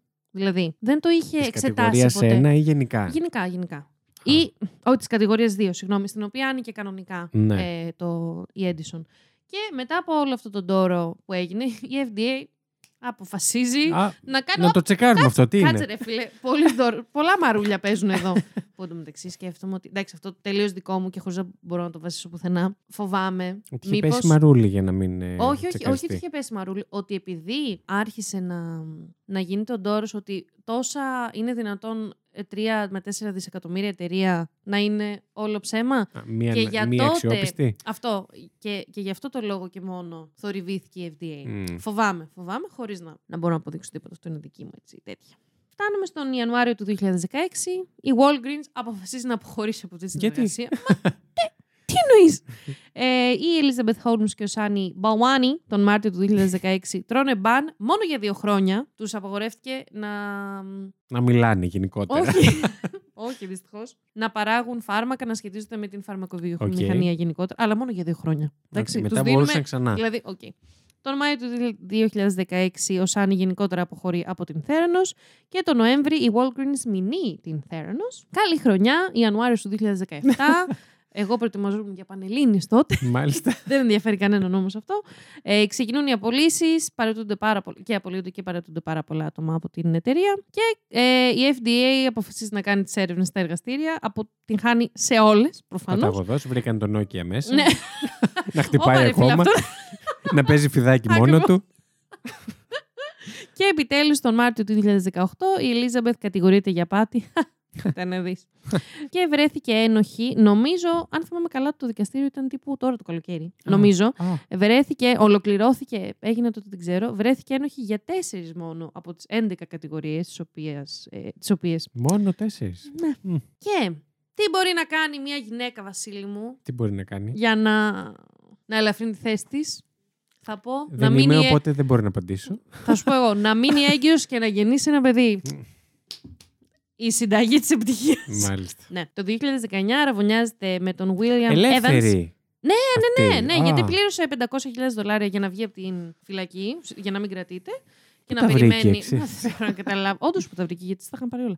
ε, μ, και γέννησε τον Ιούλιο του 2021 τώρα ένα υγιέστατο αγοράκι και παραμένει ελεύθερη μέχρι την ανακοίνωση της ποινής της που θα είναι το Σεπτέμβριο του 2022. Ε, Εφέτο δηλαδή. Εφέτο, κοντοζυγώνει. Να πούμε εδώ ότι σύμφωνα Μμ. με το HSTLR μπορεί, αντιμετωπίζει ποινή που μπορεί να φτάσει μέχρι τα 80 χρόνια. Βρήκα σε άλλα site, το Ναι. οποίο δεν βρή... το 80 χρόνια γενικά μου ακούγονταν πάρα πολύ μεγάλο. Αλλά βρήκα το περισσότερο που παίζει, το πιο συχνό είναι το 20 χρόνια. Ναι. Εμένα τα 20 προσωπικά μου, φα- προσωπικά μου φαίνονται πάρα πολύ λίγα. Δηλαδή για τις, για τις απάτες που έχει κάνει. Μμ. Για το ότι ε, αυτές οι απάτες είναι, είναι οικονομικές απάτες, αλλά έχουν να κάνουν και με τον τομέα της υγείας. Μμ. Θεωρώ ότι Πιστεύω Δεν ότι δεν, ε, δεν θα έρθει απέναντι από. Καλά, οκ, στο σε έχω ζωγραφίσω κολλήσει, πάλι, σε έχω ναι. κολλήσει, έχω κάνεις σαν τα μούτρα Ε, μου. δεν θα αντιμετωπίσει τεράστια ποινή ενδεχομένως, γιατί δεν υπήρχαν πάρα πολλά. Θύματα. Δεν έγινε κάτι φοβερό Ναι, ναι, ή ναι. σημαντικό Μμμ. που να επηρέασε τη ζωή ανθρώπων, ας πούμε. Κοίτα, όχι, επηρέασε. Επηρέασε, πάρα πολύ. Επηρέασε. Κοίτα, δεν, μπο- αυ- α, βασικά αυτό είναι το κακό ότι δεν μπορούμε να το ξέρουμε. Μμ, ή- Πόσο, σωστά. ε, πόσων πολλών τη ζωή επηρέασε όντως. Γιατί μπορεί τα, οι Ναι, άνθρωποι αλλά αν που κάποιος, πηγαίνανε ρε παιδί εκεί για μου, εξετάσεις, Είχε εξεταστεί. Πάρα πολύ, πάρα Ναι, πολύ. Όσοι είχαν εξεταστεί, αν ας πούμε τους βρέθηκε κάτι να, όπως με την Μμ. κυρία που μας έλεγες πριν, κάτι φοβερά ναι, περίεργο ναι, ναι. και δώσανε πολλά λεφτά για να το φτιάξουν, για να το διορθώσουν, για, να, για εξετάσεις, για, για, για. Όλοι αυτοί οι άνθρωποι δεν θα μαζευόντουσαν να πάνε να ρίξουν μηνύσεις τώρα που γίνεται αυτή η κατάσταση. Καλά, Πώς εντάξει, δεν, φάνηκε. δεν ήταν και κάτι Οκ, αυτό όλα που καλά, είπα. Ναι, πνίγηκα. Ε, ότι ήταν πολύ. Ε, σίγουρα ε, έχει μηνύσει και. μ, ναι μηνύσεις. Εγώ είναι, πέφτουν μηνύσεις που θα πέσουν. Αλλά το, το YouTube, στο YouTube το HSTLR συγκεκριμένα αναφέρει στο τέλος του βίντεο ότι δεν βρέθηκε για καμία τέτοια ε, κατηγορία από τις 11 που σας είπα, δεν βρέθηκε για καμία από αυτές guilty, ε, που έχουν να κάνουν με τα, Ναι. Με τα αποτελέσματα ασθενών και για τα, και για τα λανθασμένα. Δηλαδή δεν έχει, βρε, δεν έχει βρεθεί. Μμ. δεν έχει βρεθεί. Στις μιλήσεις επιστημονικά. λοιπόν, δεν έχει, σαν τον George, ε, John Ioannidis. ναι. Το αγαπημένο μου. Δεν έχει βρεθεί ένοχη για κατηγορίες που σχετίζονται με την υγεία γενικότερα. Έχει βρεθεί μόνο για οικονομική απάτη και για τους επενδυτές, για τους χωρικού. Το οποίο ρε φίλε. Πόσο Που για το χέστηκα για πότσο. αυτούς. Καλά να δηλαδή, πάθουνε.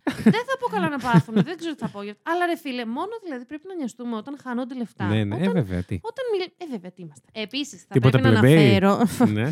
θα πρέπει να αναφέρω ότι η Elizabeth Holmes έχει κατηγορήσει τον Σάνι για συναισθηματική και σεξουαλική κατοπί... κακα- κακοποίηση Κατοποίηση. κατά τη διάρκεια της σχέσης τους, η οποία ήταν μεγάλη, ήταν το 2003 μέχρι το 2016. Γι' Μμμ. αυτό δεν θα ήθελα εγώ προσωπικά Να εκφέρω γνώμη. καθόλου, γιατί ο κύριος που σας είπα, που στην αρχή στο podcast με είχε εκνευρίσει πάρα πολύ, λίγο εξέφερε, όχι, έκφερε, όχι. Ξέφερε. Ξέφερε τη γνώμη του και λίγο με εκνεύρισε. Δεν μπορούμε να ξέρουμε τι γινόταν μέσα σε αυτή. Εξέφρασε. τη- Εξέφρασε. Ακόμα καλύτερα. εκεί είμαι εγώ, να ξέρεις. Τρεις ώρες μετά. Στον ύπνο του. Εξέφρασε. Σίγουρα. λοιπόν, εμ, ναι, δεν μπορούμε να ξέρουμε τι γινόταν. Σίγουρα, τώρα πολύ ειλικρινά, υπάρχει σίγουρα η, η πιθανότητα η Ελίζαμπεθ να, τον, να προσπαθεί να, δείξει, να ρίξει ουσιαστικά αλλού Ναι, την τις ευθύνη ευθύνες, και ναι. να της πει ότι δεν ήμουνα σε σωστή, δεν ήταν το μυαλό μου σε σωστή στιγμή και πήρα όλες αυτές τις αποφάσεις και με πίεζε ο Σάνι, γιατί επίσης ο Σάνι ήταν τεράστιο, τεράστιο μέλος και τεράστιο μέρος βασικά αυτής της εταιρείας Μμ. Είχε δώσει 30 εκατομμύρια μαρούλια, όχι Ναι, ναι, λίγα. ναι. Άρα έχουν λεφτά πολλά. Ο Σάνι. Τέλος πάντων. Δεν μπορούμε να ξέρουμε. Ωστόσο, δεν μπορούσα και να μην το Έχει αναφέρω πέσει αυτό. αυτή η κατηγορία. Ναι, ναι, ναι. ναι. ναι. Και τι, αχ, και κάτι ακόμη ήθελα να πω. Α, λοιπόν, ναι. Θυμάστε όλες αυτές τις έτσι, μεγαλοδηλώσεις που έκανε η, ε, η κυρία Elizabeth για τις ε, democratized healthcare in United States και θα την κάνουμε πιο προσιτή και θα ξέρουμε πόσες εκατοντάδες εξετάσεις θα βγουν στη, με τη συσκευή Edison όταν όλα αυτά ε, το Κατέρευσαν. 2000, ε, νομίζω το 2015, αν κάνω, μετά το άρθρο, λίγο μετά το άρθρο, αρχίσαν προφανώς οι έρευνες και σταμάτησαν οι, μεγα, οι μεγαλοδηλώσεις στη τηλεόραση Μμ. και άρχισαν οι μεγαλοδηλώσεις στο δικαστήριο, Ναι. που εκεί είσαι under oath. Ναι. Ό,τι πεις δεν μπορείς να το ξεπείς μετά. Και, παιδιά, η ABC News ε, μέτρησε τις φορές που η Elizabeth απάνταγε I don't know, I don't remember και I don't recall, Ω. ξέρω εγώ και αυτά. Και είπε αυτή την φράση, νομίζω, ή 600 φορές ή 6.000, νομίζω. Έχει μια διαφορά αυτό Έχει που μια μας λες. διαφορά. Πρόσεξε. Νομίζω, νομίζω Θα κρατήσω το 6.000. 600. Εγώ νομίζω 6.000. Τέλος πάντων, ακούστε το podcast γαμάει. Ε, Γαμάει. ναι. Μάλιστα. Πόσο, δεν ξέρω τι να πω για αυτή την υπόθεση, πραγματικά. Οριακά καλτ αυτή η εταιρεία. Ρε, Οριακά. Δεν ήταν Μου σοκ. θύμισες, μου θύμισες πάρα πολύ, δεν ξέρω, την εταιρεία Nexium. Το έχεις, ακου- έχεις ακούσει Όχι. το θέμα με τον Nexium; Όχι. Θα στο φέρω λοιπόν εγώ, τον Nexium. Χαμός Τι Θα τρελός. μου πεις; Τίποτα δεν θα σου πω. όχι, όχι, όχι. Ακόμα χειρότερα πράγματα εκεί. Μμ. Ελληνική. Βέβαια, όχι, όχι. Είδες τη μύρκη αυτή. Ε, δεν φτάσανε στα επίπεδα. Των χρημάτων της Ναι, οικογένειας, φτάσαν πολλά, αλλά όχι να Ναι, είναι ναι, ναι. νούμερο ένα αυτή που βγήκε Ναι, κτλ. ναι, ναι. Παιδιά, δηλαδή, εντάξει. Αλλά επηρέασαν πάρα πολύ κόσμο Μμ. και γίνανε χειρότερα πράγματα εκεί. Οχ. Κακοποιητικής φύσεως. Οπότε, ναι, θα το φέρουμε, θα το φέρουμε. Είναι πολύ ενδιαφέρον αυτό.